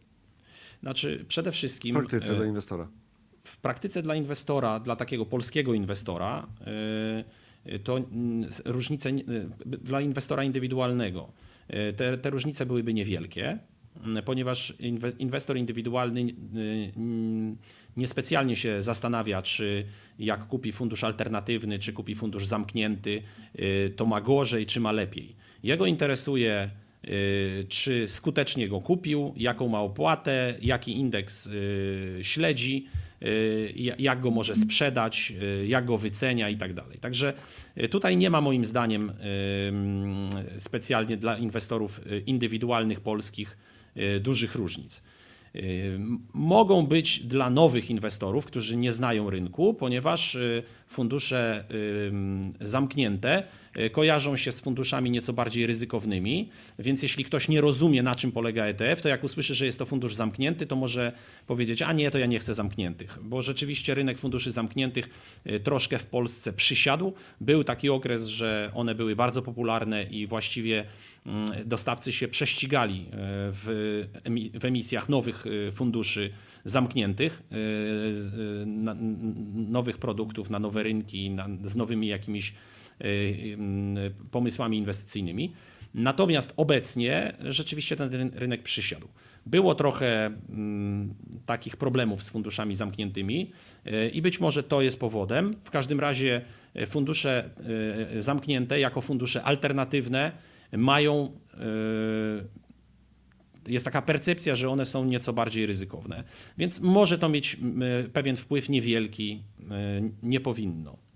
Jeżeli chodzi o instytucjonalnych inwestorów, to to może mieć y, sporą, spore znaczenie, ponieważ w wielu politykach inwestycyjnych jest na przykład napisane, że nie może kupować funduszy zamkniętych, albo nie może inwestować w fundusze alternatywne, albo y, jakieś tam y, tego typu zapisy, które eliminują. Poza tym w niektórych ocenach nawet mm, TFI Y, są takie punkty, czy, czy, inwestuje w, czy fundusz inwestuje w fundusze zamknięte. No i jeżeli ETF-a potraktujemy jako fundusz zamknięty, no to trzeba napisać tak, inwestuje, no a to jakoś tam obniża. Y, tak, taki argument również słyszałem od, y, od instytucjonalnych inwestorów, że, że ponieważ to wpływa na ocenę taką wewnętrzną, no to, no to, to, to nie ma sensu. Największy problem jest jakby z instytucjami, gdybyśmy chcieli zagraniczne Y, do, do, zagranicznych inwestorów wyjść, y, no to tam nikt nie rozumie, y, dlaczego to jest fundusz zamknięty i alternatywny i podpadamy pod regulacje funduszy związane z funduszami alternatywnymi. No bo rzeczywiście wszystkie ETF-y są UCITS-ami i, i rzeczywiście no, nie ma powodu, dla którego y, miałby to być fundusz alternatywny. Czyli teoretycznie wam to zamyka drogę na przykład teoretycznie do promowania waszych produktów na innych rynkach tak, e, tak. No, pewnie, pewnie, znaczy y, być może dla niektórych inwestorów, y, gdybyśmy bardzo dokładnie tam się spotkali, wytłumaczyli, to to może być do wytłumaczenia i do przejścia. Natomiast przeważnie sukces niestety wiąże się z, ze zbiegiem szeregu różnych y, y, korzystnych y, okoliczności i każda negatywna okoliczność no, działa przeciwko takiemu sukcesowi. Więc jeżeli może być coś, co ten sukces uprawdopodobni, czy, czy, czy zwiększy jego prawdopodobieństwo, to lepiej. Ja, ja nie widzę po prostu powodów, dla których, dla których nie można byłoby przeprowadzić zmian, które by do tego doprowadziły. Rozumiem argumentację, bo widziałem argument, argumentację, która mówiła o tym, dlaczego. E, e, dlaczego nie? Dlaczego nie? E, moim zdaniem nie jest to przekonywające. No rzeczywiście, no, A możesz przytoczyć, fundusze, tak, no fundusze, fundusze otwarte emitują e, jednostki uczestnictwa, które nie są zbywalne, które można tylko, nie można sprzedać, można tylko umorzyć do funduszu, e, są podzielne, można e, jakby je dzielić w mhm. zależności od tego, ile pieniędzy się włoży, to tam można ułamkowe części tego, tego, tej jednostki uczestnictwa kupić, więc mają pewne cechy, które ułatwiają inwestowanie dla, y, dla klientów, którzy na przykład chcą 100 zł na przykład y, zainwestować w taki fundusz i wtedy można y, sprzedać mu dokładnie za 100 zł, a nie za 98, bo tyle kosztuje certyfikat na przykład, prawda, na giełdzie. Mhm. Więc jakby rozumiem, rozumiem to. Natomiast ja nie widzę, oczywiście no to jest bardziej prawna dyskusja, natomiast ja nie widzę problemu w tym, żeby tak jak w przypadku zresztą funduszy zamkniętych. Certyfikaty wprawdzie są papierami wartościowymi, można je dopuścić do obrotu, więc y, y, w naturalny sposób one były kandydatem do tego, żeby mm, żeby je mhm. wrzucić jakby jako ETF-y. Natomiast no, wiązało się z tym szereg innych niedogodności, które obecnie dzięki tej ustawie, która zmianie ustawy, która weszła w, we wrześniu 20, 2023, one zniknęły. Natomiast y, y, zostały inne, które, y, które no zobaczymy, jak będą też, jak, jak po tych zmianach będzie odbierał rynek funduszy ETF. Są tam kwestie limitowe, nie dla każdego jest jasne, ile można zainwestować w fundusz ETF zamknięty w końcu a ile można, y, bo inne są limity dla, dla inwestycji w fundusze otwarte, inne dla fundusze zamknięte. Niby tam jest napisane, że powinniśmy być traktowani tak jak fundusze otwarte z punktu widzenia limitów inwestycyjnych, no ale nie wiadomo jak to będzie y, przez rynek odebrane, odczytane i tak dalej. Więc y, ja uważam, że powinniśmy Których się starać... limitów, in, limitów inwestycyjnych staram się pilnować, żeby tak otwierać te, te komunikaty naszych gości, czyli te limity inwestycyjne są po stronie instytucji. Funduszy inwestujących, czyli tak. instytucjonalnych tak. inwestorów, bo tak jak mhm. powiedziałem, dla, fundu, dla inwestorów indywidualnych on nie ma żadnych takich limitów, tak. więc mhm. to dla niego nie ma znaczenia. Natomiast e, jeżeli mówimy o tym, że fundusz otwarty chciałby inwestować e, na przykład w ETF-a, bo chciałby na przykład część swojej ekspozycji na spółki małe w ESWIG i na przykład kupiłby jakąś tam kwotę ESWIG-u, no to pytanie, ile może kupić tego ESWIG-u? I to jest pytanie istotne, ponieważ inne są limity dla funduszy zamkniętych, inne dla otwartych i UCITS-owych. Więc, więc tam są jakieś takie szczegóły. E, pewnie można to zrobić tak, żeby to wszystko było identyczne, ale z tym wyjątkiem, że to jest fundusz zamknięty. Natomiast, natomiast ja się zastanawiam po co. To znaczy, wydaje mi się, że można by było spróbować zrobić rzeczywiście tak, że jednak te same fundusze otwarte mogą dwa rodzaje jednostek uczestnictwa emitować. Jedne Y, takie właśnie jak tradycyjne fundusze, czyli podzielne, niezbywalne i tak dalej, a druga, a, a druga opcja, gdyby to był fundusz portfelowy otwarty, to mógłby, y, mógłby inny, inny typ jednostek, tych zbywalnych, niepodzielnych i tak dalej, więc pewnie czyli można wtedy, by było to zrobić, wtedy, ale to Czyli wtedy inwestor mógłby sobie, mógłby sobie kupić jednostkę uczestnictwa na rachunku maklerskim? Tak, tak. To wtedy ona by była normalnie notowana na giełdzie i wtedy można by było kupić jednostkę uczestnictwa na rachunek maklerski, bo ona by byłaby notowana. To by była jednostka uczestnictwa w funduszu yy, yy, portfelowego, yy, otwartego. Ona by byłaby nieco inna, tak jak mówię, miałaby inne cechy. No, być może, bo takie, takie są głosy, no, że byłaby taka konfuzja, że z jednej strony są takie jednostki uczestnictwa, z drugiej takie jednostki uczestnictwa ja myślę, że ludzie są, są dość rozgarnięci, żeby tam jakoś sobie z tym poradzić. E, zwłaszcza, że ten świat i tak jest, e, e, mhm. jeżeli chodzi o inwestycje, dość skomplikowany, więc jeśli ludzie sobie radzą z kupowaniem dużo bardziej skomplikowanych rzeczy, no to, no to myślę, że tutaj też by sobie poradzili. Natomiast jakby to jest kwestia dyskusji i myślę, że będziemy tą dyskusję prowadzić. Na pewno jest też po drugiej stronie, czyli po stronie KNF-u jakby rozumienie naszego stanowiska, natomiast, natomiast i chęć w ogóle rozmowy, Natomiast nie ma zgody na, na to, żeby tak zrobić. Natomiast ja myślę, że to jest no, kwestia, nad którą będziemy gdzieś tam dyskutować, pracować. Jest zrozumienie, że, że ta sytuacja, która była, była zła, stąd ta zmiana w ustawie, ale jeszcze będziemy rozmawiać, zobaczymy, no może to coś da. Jeszcze wracam do pytania Artura, już dosłownie, żeby nie było, że unikam tego pytania i powoli już zbliżamy się do e, paczki waszych pytań. Czy zablokowanie wprowadzenia polskich ETF-ów w formie UCITS było w interesie branży funduszy aktywnie zarządzanych? Znaczy nie sądzę.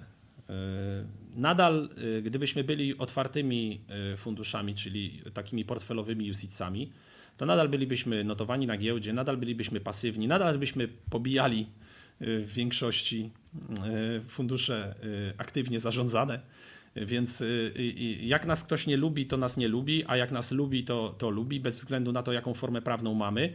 Z pewnością dla mm, Y, mm, dla funduszy aktywnych y, byłoby y, mm, trudniej wytłumaczyć, dlaczego na przykład nie chce zupełnie zainwestować w ETF-a notowanego na GPW, tego beta ETF, no bo teraz można powiedzieć właśnie, że to jest FIS i tam są jakieś problemy no to trzeba by było bardziej merytoryczne y, uzasadnienia y, przedstawiać, ale i tak nikt nie musi niczego uzasadniać. Jakby to, to my musimy pokazać plusy z inwestowania w ETF-y, a nie ktoś ma nam y, nas przekonywać, dlaczego nie zainwestuje. Więc to i tak piłka jest jakby po naszej stronie. Nie sądzę, żeby to była w jakikolwiek sposób. Nawet z tego co wiem, to były propozycje jeszcze nieco dalej idące ze strony funduszy Y, żeby te, y, żeby te USITSy y, jeszcze bardziej jakby tak otworzyć, żeby te ETF-y mogły być jeszcze bardziej atrakcyjne. Natomiast no, tamten pomysł był jeszcze, jeszcze dalej idący, więc ja uważam, że. Znaczy, jeszcze... ja bym tak nie powiedział. No, ja bym tak okay. nie powiedział, żeby. To jeszcze jeden, jeden temat i, i pytania od y, widzów. Inwestorzy indywidualni, instytucje finansowe, firmy. Kto inwestuje w wasze ETF-y, czyli taka mapa zainteresowania polskimi ETF-ami. To króciutko, bo z tego tak, wyłania się większy... większość... Mhm, tak? To jest proste pytanie. Zdecydowanie inwestorzy indywidualni. Mhm. Mamy dosłownie na palcach jednej ręki utrwala instytucje, y, które inwestują w nasze ETF-y. Mamy jakiś tam y, kilkadziesiąt milionów zainwestowane przez instytucje. Natomiast zdecydowanie y, naszym klientem są inwestorzy indywidualni. Czyli firmy po prostu lokujące nadwyżkę? Nie. Firmy, y, firmy rzadko inwestują w rynek akcji, prawda? Znaczy, my oczywiście nie widzimy wszystkich, no bo no, ale macie mamy wiedzieć, dług, macie, Ale macie dług, mamy. macie już teraz dwa ETF-y. Mamy teraz, mamy teraz ten, y, ten, ten ETF na, na obligacje 6 tak. tak? Y, I to jest coś, co myślę, że firmy mogą, firmy mogą się tym zainteresować, ponieważ y, rzeczywiście jest to y, taki produkt, on daje sześciomiesięczny WIBOR, co jest trudne do osiągnięcia w normalnej transakcji depozytowej, więc przy mm, ograniczonym apetycie, jeśli chodzi o mm, opłatę mm, maklerską, jeżeli, jeżeli będą promocje na ten, na ten produkt, a, a są domy maklerskie, które nie mają opłat, ale, ale są też y, domy maklerskie, które mają opłaty, ale y, właśnie obniżyły na przykład y, BOŚ no to wtedy można, wtedy można rzeczywiście stosunkowo niedużym kosztem zainwestować, trzymać, potem sprzedać w dowolnym momencie. To jest rozliczenie dokładnie takie samo jak w przypadku innych transakcji, czyli D plus 2 nie ma żadnego problemu. Także liczymy tutaj, że firmy być może zainteresują się mhm. tym y, produktem, ponieważ rzeczywiście on jest, y, on jest atrakcyjny, podobnie jak y, obligacyjny, ten taki TBSP. Natomiast no my nie wszystko, znaczy my nie widzimy swoich, w przeciwieństwie do, do, inwest, do w tradycyjnych funduszy inwestycyjnych, które poprzez agenta transferowego jakby widzą, kto, kto zainwestował. My nie widzimy naszych inwestorów. Nasi inwestorzy są schowani jakby w domach maklerskich, dopiero w drugim kroku jest KDPW, a na giełdzie w ogóle nie widzimy, kto kupuje, mhm. więc nie, nie mamy takich Ale... informacji, że natomiast duże kwoty, jeżeli byłyby duże kwoty, to raczej byśmy wiedzieli, no, mhm. ktoś by tam z nas zapytał, coś by się dowiedział. Natomiast... No ale wiecie, że głównie inwestorzy indywidualni, to chodzi to po tak. kwotach, tak? Po kwotach. Tak, tak kwoty, tak? bardzo duża ilość drobnych okay, ale... transakcji. Tak, i też widzicie, że aktywni traderzy wręcz nawet sięgają Oczywiście. po wasze ETF-y. No to to jest jakiś taki oksymoron, bo z jednej strony pasywne, tak, instrumenty pasywne kojarzą się z inwestowaniem pasywnym, Bogle o tym mówił, tak? Ciągle się odwołujemy do tak. lat 70. w Stanach. A tutaj, y, y, czyli traderzy, którzy płacą prowizję. Oczywiście tak, wiem, jedna instytucja y, oferuje bez, bez prowizji, ale ta, jednak całego rynku ta instytucja nie ma. Więc płacą prowizję za to, żeby tradować ETF-ami. To tak. przecież im koszty rosną w jakiś gigantyczny sposób w te, tej, na tej drodze. Kiedyś znaczy, tutaj Grzegorz Szałpuk z Funduszu yy, tak yy, estymował jakby tak yy, ktoś na podstawie zanonimizowanych zupełnie danych, bez danych, zupełnie bez danych, mhm. patrząc na to, co dzieje się na kup funduszu, gdzie są fundusze tradycyjne, że są tacy klienci, którzy no, mają tak, że lubią sobie wachlować swoim portfelem. Więc jakby oni tak wachlowali ETF-ami, to mieliby 20% kosztów e, za same prowizje e, rocznie, tak, od tego, co robią. No więc to jest jakaś, jakiś e, paradoks znaczy, zupełny z pełnym szacunkiem dla zdolności również kalkulacyjnych waszych i, i, i pana Grzegorza Rapuka, z pewnością ci ludzie, którzy są traderami na giełdzie, też potrafią liczyć. Więc gdyby rzeczywiście mieli takie problemy, o których mhm. mówisz, to by z pewnością tego nie robili. To są ludzie, którzy potrafią liczyć. Więc y, znaczy robią to, to robią, bo rozumiem, wykorzystują do tego, żeby nadążać za komuniuturą, tak, żeby różnie. tradeować, jak powiedzieliśmy. Y, znaczy, y, każdy rynek, każdy rynek ma swoją specyfikę. Wykorzystują tak naprawdę trzy nasze fundusze, bo jest to fundusz WIG20 lewarowany, WIG20 short i WIG20 po prostu, który mimo, że jest takim funduszem, wydawałoby się waniliowym, nazwijmy go, czyli takim oszczędnościowym, no to biorąc pod uwagę zmienność WIG-u 20, jest to również fundusz, który należy do grupy tych funduszy tra tradingowych. I, I, obroty na tych funduszach są bardzo duże, szczególnie jak jest duża zmienność. Więc, więc traderzy zdecydowanie wykorzystują Y, te, te trzy fundusze, o których powiedziałem, do tego, żeby zajmować pozycję krótkoterminowo, y, czasem długoterminowo, znaczy długo w znaczeniu, no nie musi to być y, intraday, może to, to nie muszą być intradayowe transakcje, to mogą być wielodniowe. Widzimy to na kreacjach, umorzeniach, że, że, te, że te pozycje są zajmowane również w takim, nie wiem jak to nazwać, średnim horyzoncie, kilkudniowym na przykład. Także Y, widzimy zdecydowanie, że grupa aktywnych inwestorów, y, która z pewnością potrafi liczyć, y, mm, wykorzystuje ETF-y i radzi sobie. Widzimy, kiedy są umorzenia, widzimy, kiedy są kreacje, więc widzimy mniej więcej, przynajmniej w masie, E, czy ten timing jest dobry, czy nie, jak, jak tam sobie z tym radzą. Więc wydaje się, że to jest, e, że to jest bardzo ciekawy rynek. Ci klienci są bardzo aktywni. No to nam specjalnie jakby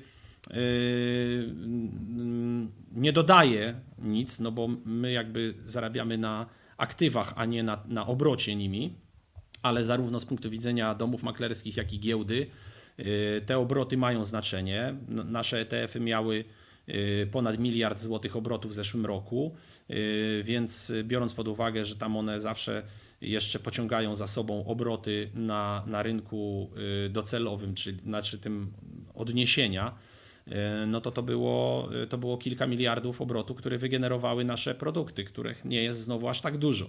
Stąd też wydaje nam się, że inwestorzy, szczególnie ci Y, zorientowani y, i y, aktywnie korzystający z giełdy wykorzystują nasze produkty i wykorzystują je z sukcesem. To jest, i, to, I to jest troszeczkę mm, wbrew temu, co głosił y, słynny, słynny mm, no, prorok pasywnego inwestowania, y, czyli John Bogle.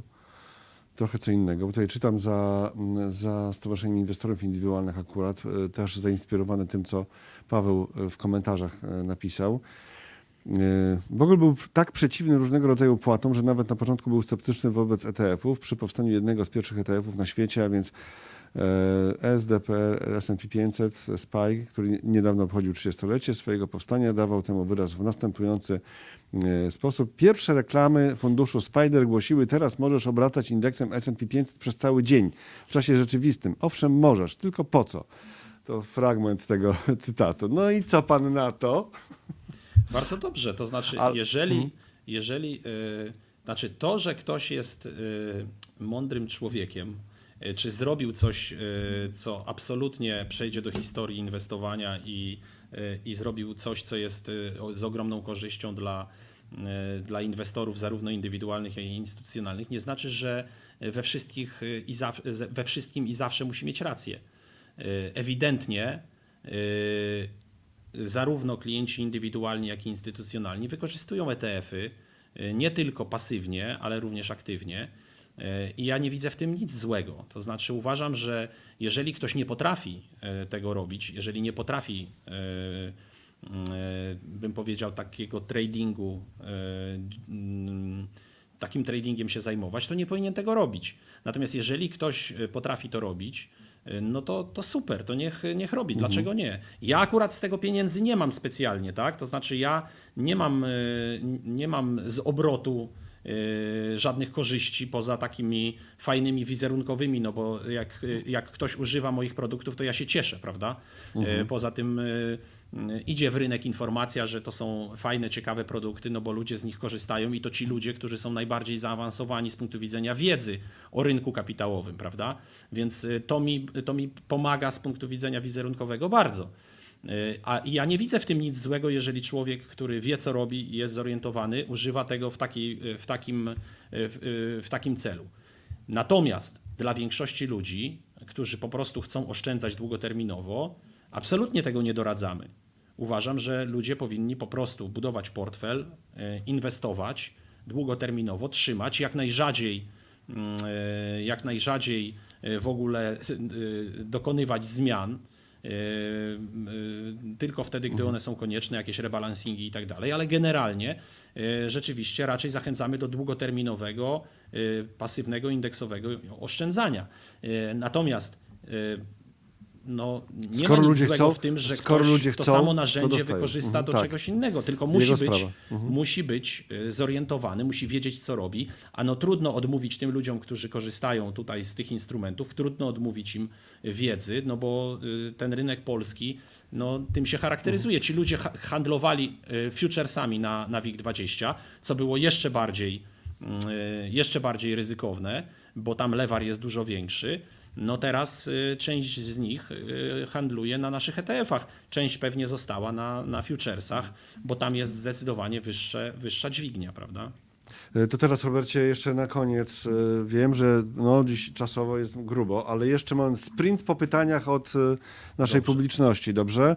I proszę o takie bardzo zwarte wypowiedzi. To już nie jest, żeby nie było tak, że każdy komentarz, pytanie od widzów jest początkiem jakiegoś wątku nowego. Nie, spróbujmy to tak w miarę sprawnie. E, znaczy, wszystko jest sprawnie do tej pory, tylko spróbujmy tak szybko po prostu. Duże podziękowanie za cash ETF, bardzo przydatny na kontach emerytalnych. Czy jest jednak szansa na niższe prowizje u brokerów? Przy krótszym terminie trzymania to spory koszt. To prawda, rozmawialiśmy e, z, z brokerami, zwróciliśmy się do mm, wielu z nich e, z prośbą o uwzględnienie tego. Y, że jednak jest to instrument, y, w którym te koszty brokerskie będą miały znaczenie, bo no raczej nikt nie trzyma takiego cashowego instrumentu przez 20 lat, tylko raczej jest to w miarę krótkoterminowy. E, część z tych brokerów odpowiedziała pozytywnie, a część nie. Trudno, jakby nie mamy wpływu na to, co, co zrobią brokerzy. Należy wybierać tych, którzy Rozumiem. jakoś nam. Ale już wprowadzili to, to są spe, specjalne prowizje, akurat niższe prowizje dla tego rozwiązania, do tego produktu? Jak tak, to, na przykład BOŚ. Mhm. No, w, w, jeżeli chodzi o mhm. XTB to wiemy, że tam prawda, nie ma żadnych, prawda? No wiem, że ty nie chcesz okay, dobrze. nazw. Nie ja musisz, tam, tak, nie, nie ja musisz jestem gościem, to, mnie czy... nikt nie zaaresztuje tak. może, prawda? Ty... nie, no myślę, że akurat to nam nie grozi. Bardziej jakbyśmy puścili jakąś znaną piosenkę na przykład e, i za długo. Dobrze, to lecimy dalej, tak? Czyli tak. trzeba poszukać, bo e, że tak, są znaczy, już, tak? Ja myślę tak, że po pierwsze, myślę, że będzie dyskusja na ten temat jeszcze. Ponieważ Giełda również będzie różnicować opłaty w zależności od ETF-ów, bo na razie to są tak razem, że, jest, że mhm. po prostu od ETF-ów jest taka jak od akcji.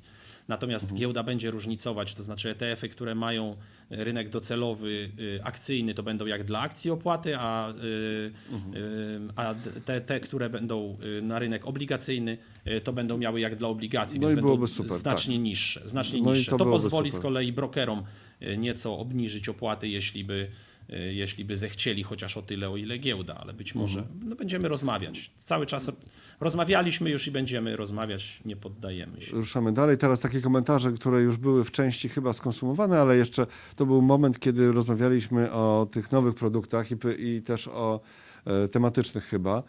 E, Paweł pisał, jak aktywni klienci, to już wiem, będą lewarowane na USA.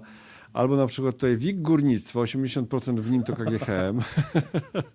Komentarz do naszej wymiany zdań pomidor. Pomidor, że ty odpowiadałeś pomidorem, tak? Tutaj ogórki z najwyższej półki, WIG dywidendowy na przykład. E, o, co sądzisz o tym? Czy... No jest to ciekawe. Mm, zastanawiamy się oczywiście też. E, troszkę nam się nie podoba e, ta konstrukcja, która teraz jest, bo w tej chwili przez 5 lat trzeba płacić dywidendę i jak przez jeden rok się nie płaci, to już się wypada z indeksu. On się za często zmienia. Myśleliśmy o tym, rozmawiamy sobie z giełdą też, znaczy z benchmarkiem, z GPW Benchmark, na ten temat, jak tutaj można by było coś zrobić, bo w ETF-ach znaczenie ma stabilność na przykład portfela, to znaczy mhm. Gdyby, gdy, cała spółka wychodzi, a druga wchodzi, y, no to, no to są koszty związane z transakcjami dostosowawczymi portfela, więc, więc to ob, obciąża fundusz, więc jak jest bardziej stabilny portfel, to jest lepiej. Więc zastanawiamy się, jak to zrobić. To, to jest ciekawy pomysł w ogóle. No, WIG dywidendowy jest, jest fajnym. No, pro, problem jest wtedy, gdy ETF musi wypłacać dywidendy, bo to jest bardzo kosztowne. Jak są bardzo duże aktywa i dużo pieniędzy się wypłaca, to nie jest problem, ale jak są stosunkowo niewielkie aktywa i te niewielkie aktywa generują niewielkie dywidendy, jeszcze bardziej niewielkie dywidendy i później trzeba je wypłacić, to stałe koszty związane z wypłatą dywidend które trzeba ponieść, fundusz musi ponieść albo, albo, mhm. albo my musielibyśmy ponieść, są bardzo duże. To są, to są bardzo duże koszty, e, więc e, taki fundusz musiałby być albo bardzo duży, albo trzeba było. Bo tu były też pytania o taki właśnie fundusz, który by wypłacał dywidendę. Rozumiem, że no w obecnych realiach w Polsce to raczej. Znaczy na razie ciężko, ale, ale okay. zastanawiamy się nad tym. To nie, nie no, to znaczy zastanawiamy się nad tym też. Idźmy też, dalej. Też. Coś czuję, że to będzie ETF na Chiny. Ktoś tutaj w kwestii tych rozwiązań. Michał pisał ze swojej strony dziękuję za transparentność w opłatach i fakt, że faktycznie przy wyższych zainwestowanych kwotach opłaty stopniowo spadają. Mm, co tu jeszcze dalej? No właśnie. Tak jest, no widać, to, widać to po, WIG-u, e, po MWIG-u. Jak mhm. jest 200 milionów aktywów, to w tej chwili koszty całościowe funduszu to jest 0,2. Poza tym fundusz pożycza, y, pożycza akcje, więc y, ma przychody fundusz, więc y, TER funduszu zbliża się do, do 0,8. Mhm. więc, y, więc to jest y, rzeczywiście, y, rzeczywiście widać po prostu, jak, jak masa mhm. pieniędzy przypłynie, to te koszty mogą spaść bardzo, do, do bardzo niskich rzeczywiście poziomów. Już, o dobra. Okej, okay, i teraz kolejny komentarz. Czy doczekamy się kiedyś dla dystrybu- y, kiedyś ETF-a dystrybuującego dywidendę? No to właśnie o tym mówiłeś, jakie są warunki. Tak, tak, tak. tak. Albo, znaczy... odsetki, albo odsetki może być również ETF na obligacje, czyli z odsetkami. Rozumiem, tak, ta sama zasada. Jest to, jest to, jest to dystrybucja dywidendy y, y, i to, i to niestety no, musiałby być fundusz, który rzeczywiście jest spory, bo koszty mogłyby być szczególnie na początku wyższe niż sama dywidenda wypłacana, więc Mhm. no niestety to są spore, y, spore, spore koszty Mhm. z tym związane, bo to jednak jest poważna operacja. Mm, W Polsce duża konkurencja ze strony nieruchomości. Tu tak pytaliśmy o te generalnie udział tak ze strony nieruchomości. Z kolei Paweł y, odbija, że w Polsce przyczyną jest, jest fatalne wyniki polskiej giełdy. No za ostatni rok akurat te wyniki były rewelacyjne. Y, To taka refleksja. Mm, Co dalej? Znaczy pamiętajmy, że to jest zmienne też, bo jak mieliśmy y, po, po, po tej bańce dotkomowej, czyli 2001-2008, to polska giełda zrobiła dużo lepiej, y, dużo lepszy wynik niż y, Mhm, na tak. przykład amerykańska. Dopiero później, po 2008 roku, y, no to już amerykańska giełda jakby pobiła wszelkie granice przyzwoitości, natomiast Polska nie pokazała nic. Y, Ale to się też może zmieniać. Miejmy nadzieję, że to się będzie zmieniać, no, bo inaczej to po co my tu siedzimy w ogóle. Tak, Zachary pisze, obserwując polski rynek, jego kapitalizację, polskie inwestycyjne, cechy narodowe, to będzie ogromne wyzwanie. Rynek jest w Polsce bardzo płytki. To tak generalnie, generalna uwaga. Yy, Dwa pytanka, Dawid napisał dwa pytanka. Pierwsze, jak technicznie wygląda inwe- reinwestowanie dywidendy przez ETF? A spółka X wypłaca dywidendę i ta dywidenda jest reinwestowana w spółkę X, czy w cały indeks, kiedy to się dzieje tego samego dnia? Yy, Znaczy to jest bardziej skomplikowane. Jak spółka ogłasza, bo moty- metodyka giełdy polega na tym, że jak spółka jest oderwanie dywidendy, jeszcze nie ma wypłaty, jeszcze nie ma wypłaty dywidendy, a już y, y, zgodnie z metodyką giełdy y, ta, ta dywidenda jest reinwestowana. Więc my nie mamy jeszcze pieniędzy ze spółki, z wypłaty, a już powinniśmy zainwestować. Co my robimy? Robimy to za pomocą futuresów, czyli na przykład na WIG-20 czy na MWIG-u kupujemy futuresa w takiej wysokości, w jakiej y, y, jest dywidenda. Futures jest na cały indeks. Jakby dywidenda jest reinwestowana nie w spółkę, tylko w cały indeks, więc kupujemy, kupujemy cały indeks. Kupujemy ETF-a, znaczy nie ETF-a, tylko futuresa, a później jak przyjdzie cash z wypłaty dywidendy, sprzedajemy futuresa i kupujemy po prostu akcje. Drugie pytanie, kiedy WIG ex-state? ETF na, na WIG y, bez spółek Skarbu Państwa, tak zwanych. To jest realne? Znaczy można albo potraktować to pytanie humorystycznie, albo poważnie. Y, No to ja, po, y, Potraktuję ja potrak- krótko, potraktuję krótko. No to krótko, no to powiem tak, że myśleliśmy o tym, zastanawialiśmy się wbrew pozorom, jak przeanalizowaliśmy kontrybucje różnych spółek do WIG-20, na przykład, bo tam jest największy problem spółek Skarbu Państwa. Y, Jak przeanalizowaliśmy kontrybucje, to w WIG-u, WIG-u 20 TR y, wbrew pozorom spółki Skarbu Państwa y, zupełnie przyzwoicie, dzięki wypłacanym dywidendom głównie oczywiście, y, zupełnie przyzwoicie kontrybuowały, więc może, może to nie być tak atrakcyjny ETF, jakby się wydawało. Y, Więc, y, ale analizujemy sytuację oczywiście. No, analizujemy sytuację. No, trzeba by było giełdę też wyrzucić y, z- z indeksów. No właśnie, bo tu jest taki komentarz od Pawła. Nie ma indeksu, a GPW, spółka Skarbu Państwa, nie zrobi indeksu na indeks bez spółek Skarbu Państwa. Tu jest dyskusja. E, Dawid pisze, że tam tak Wisdom Tree tworzy swoje na przykład, tak? E, Ale była do tego mm, riposta, ile funduszy, gdzieś tutaj widziałem, ile, fundu, ile jest państwowych spółek w S&P 500. To chyba tak. była taka, ile pamiętam. To, to taka już wymiana piłki. No tak, tak, tak. Mhm. I jeszcze patrzę, jeszcze patrzę, jeszcze momencik.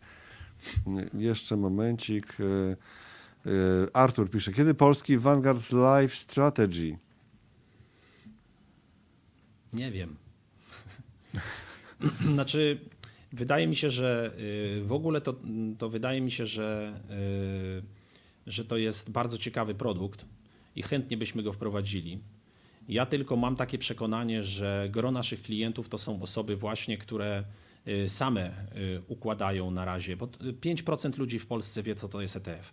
Więc ci nasi klienci, te, te, te, te powiedzmy kilkadziesiąt tysięcy klientów, które mamy, to to są ludzie, którzy y, sami układają portfel, bardziej, zdecydowanie bardziej zaawansowani, jeśli chodzi o wiedzę y, i doświadczenie z rynku kapitałowego niż, y, niż, y, niż średnia, a nawet mm, nie tylko niż średnia, ale, ale niż nawet tacy, mm, bym powiedział, po prostu uczestnicy rynku kapitałowego. Więc ci ludzie, myślę, sami na razie to robią. Y, Life Strategy to jest taki produkt, który byłby doskonały dla ludzi, którzy po prostu chcą kupić i zapomnieć. I to by było super, tylko na razie obawiam się, że tych ludzi nie byłoby zbyt dużo. Ale Aha. y, nie wiem. To znaczy, ja już byłem przekonany, że Wiktek będzie doskonałym produktem, więc ja już y, patrzę przez. O, jakaś y, trauma. Przez, trzeba pry, przez pryzmat. trzeba się wyleczyć tutaj- z tej traumy. No, przecież nie wiem, zamyka nie wiem. się i się idzie do przodu.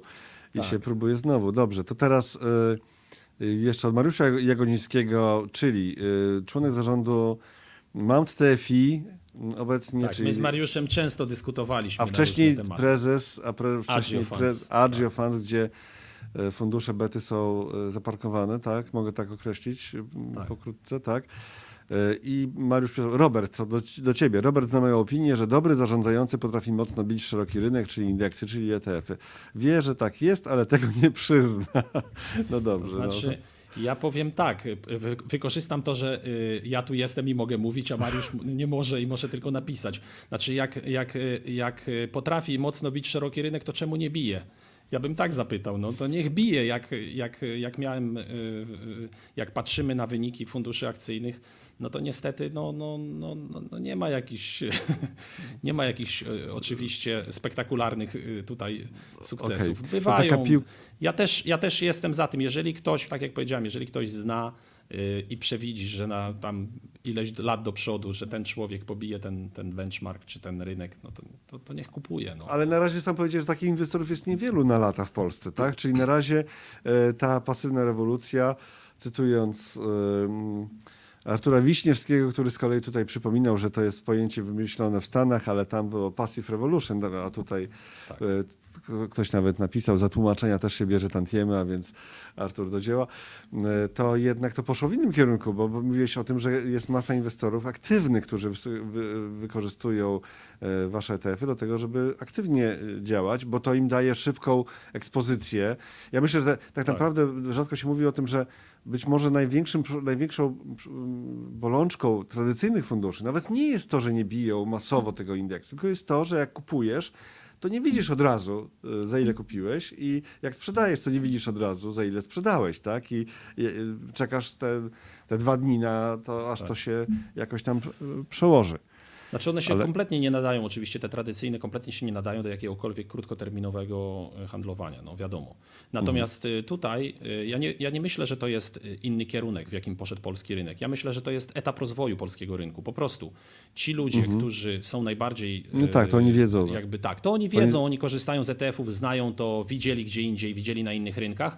E, Przyjdzie czas, że ludzie, którzy, którzy są mniej jakby obyci z rynkiem kapitałowym, też będą ETF-ów, ETF-y wykorzystywać, będą wtedy długoterminowo inwestować. Natomiast to jeszcze, jeszcze chwila. My mamy cierpliwość, ja będę czekał. Siwy jestem na razie nie łysy, także poczekam jeszcze. Okej, Y, to już kończymy naprawdę, tylko je, ale jeszcze coś, jeszcze coś, y, jeszcze coś tutaj y, pokazywałem już, że, że Artur pisał o tym. Y, Nie wiem, czy pokazywałem, ale cytowałem, że to ukuł amerykańskie media. Serdecz- Serdeczne pozdrowienia, my też pozdrawiamy. Mm, Z funduszami jest tak jak z rodzicami, trzeba dobrze wybrać. To a propos te, tego, o Tak czym jest, mówiłeś. Mistery Buzu. Tak jest, pozdrawiamy tak, Mistery tak, Buzu. Tak. Ja zdalnie, bo nie, nie znam człowieka, ale śledzę i obserwuję i to jest rzeczywiście Tak fantastyczny kanał na Twitter. Chociaż ostatnio jakoś tak mam wrażenie, że mniej aktywny. Bogol był wielkim przeciwnikiem ETF-ów, ale to cytowałem. No, w, tam na początku był takim przeciwnikiem. Y, I to niech będzie finałem, że y, rozmawiamy już bez, dwie godziny bez 15 minut i przyszło 12 złotych. Y, Okej. Robercie, czy chcesz, żeby się z tobą podzielił? Dziękujemy bardzo Szymonowi za wrzutkę. Tak, Dziękujemy YouTube z tego zabiera pewnie za 30%. Y, Dziękujemy. Ale cashflow tutaj jakiś się wykonał. Bardzo, bardzo dziękuję. Przepraszam wszystkich, którzy napisali, a ich pytania się nie pojawiły. Y, Ale już kończymy, proszę Państwa. To była. mm, y, To był. Mm, To była. To był wywiad rzeka. Mam nadzieję, że nie utonęliśmy w tej rzece. Y, To, czy był jakiś dłuższy wywiad z Tobą ostatnimi czasy? Tak? W mediach, gdzie widać Nie obrazek pamiętam. też? Nie pamiętam. Żeby... Dobrze. No dobrze. Ale bardzo mi było miło i, ba, i bardzo się cieszę i jeżeli, jeżeli byłoby zainteresowanie, żeby jeszcze e, kiedykolwiek posłuchać e, coś o ETF-ach, to mogę nawet m, m, młodszych i bardziej rozgarniętych kolegów tutaj, którzy są zarządzającymi w naszych ETF-ach, mogę też poprosić i, i z pewnością e, może być jeszcze, jeszcze, jeszcze więcej tematów i ciekawych. Y, Ale na pewno nie będzie więcej czasu, bo to ja obiecuję, że to był ten pierwszy raz, pierwsze spotkanie z Betą Securities na naszych kanałach, y, pierwsze spotkanie z Robertem Sochackim na naszych kanałach, ale, ale godziny, godzina i 45 minut, czy nawet 47, to już się nie powtórzy. Obiecuję. Obiecuję. Będziemy się trzymać mniej więcej godziny. A, że na S- SII było chyba coś takiego, tak? A nie, nie, ile kolega Mucha dzisiaj o 12 na SII, a to A. co innego. Dobra, okej. To będzie, będzie. Dziękuję pięknie, dziękuję wam wszystkim i tym, którzy oglądają Dziękuję już bardzo. w postaci nagrania, dzisiaj, po, później, w kolejnych godzinach, jutro, pojutrze. Też zachęcamy gorąco do tego, żeby zostawiać mm, pytania i komentarze pod filmem i zachęcamy do tego, żeby zrobić sobie subskry- subskrypcję kanału mm, Analizy Live, żeby was nic nie ominęło. Przypominam, że ju, jutro Rafał Bogusławski inwestuje o 8.45. Do zobaczenia. Dziękuję bardzo. Dziękuję bardzo.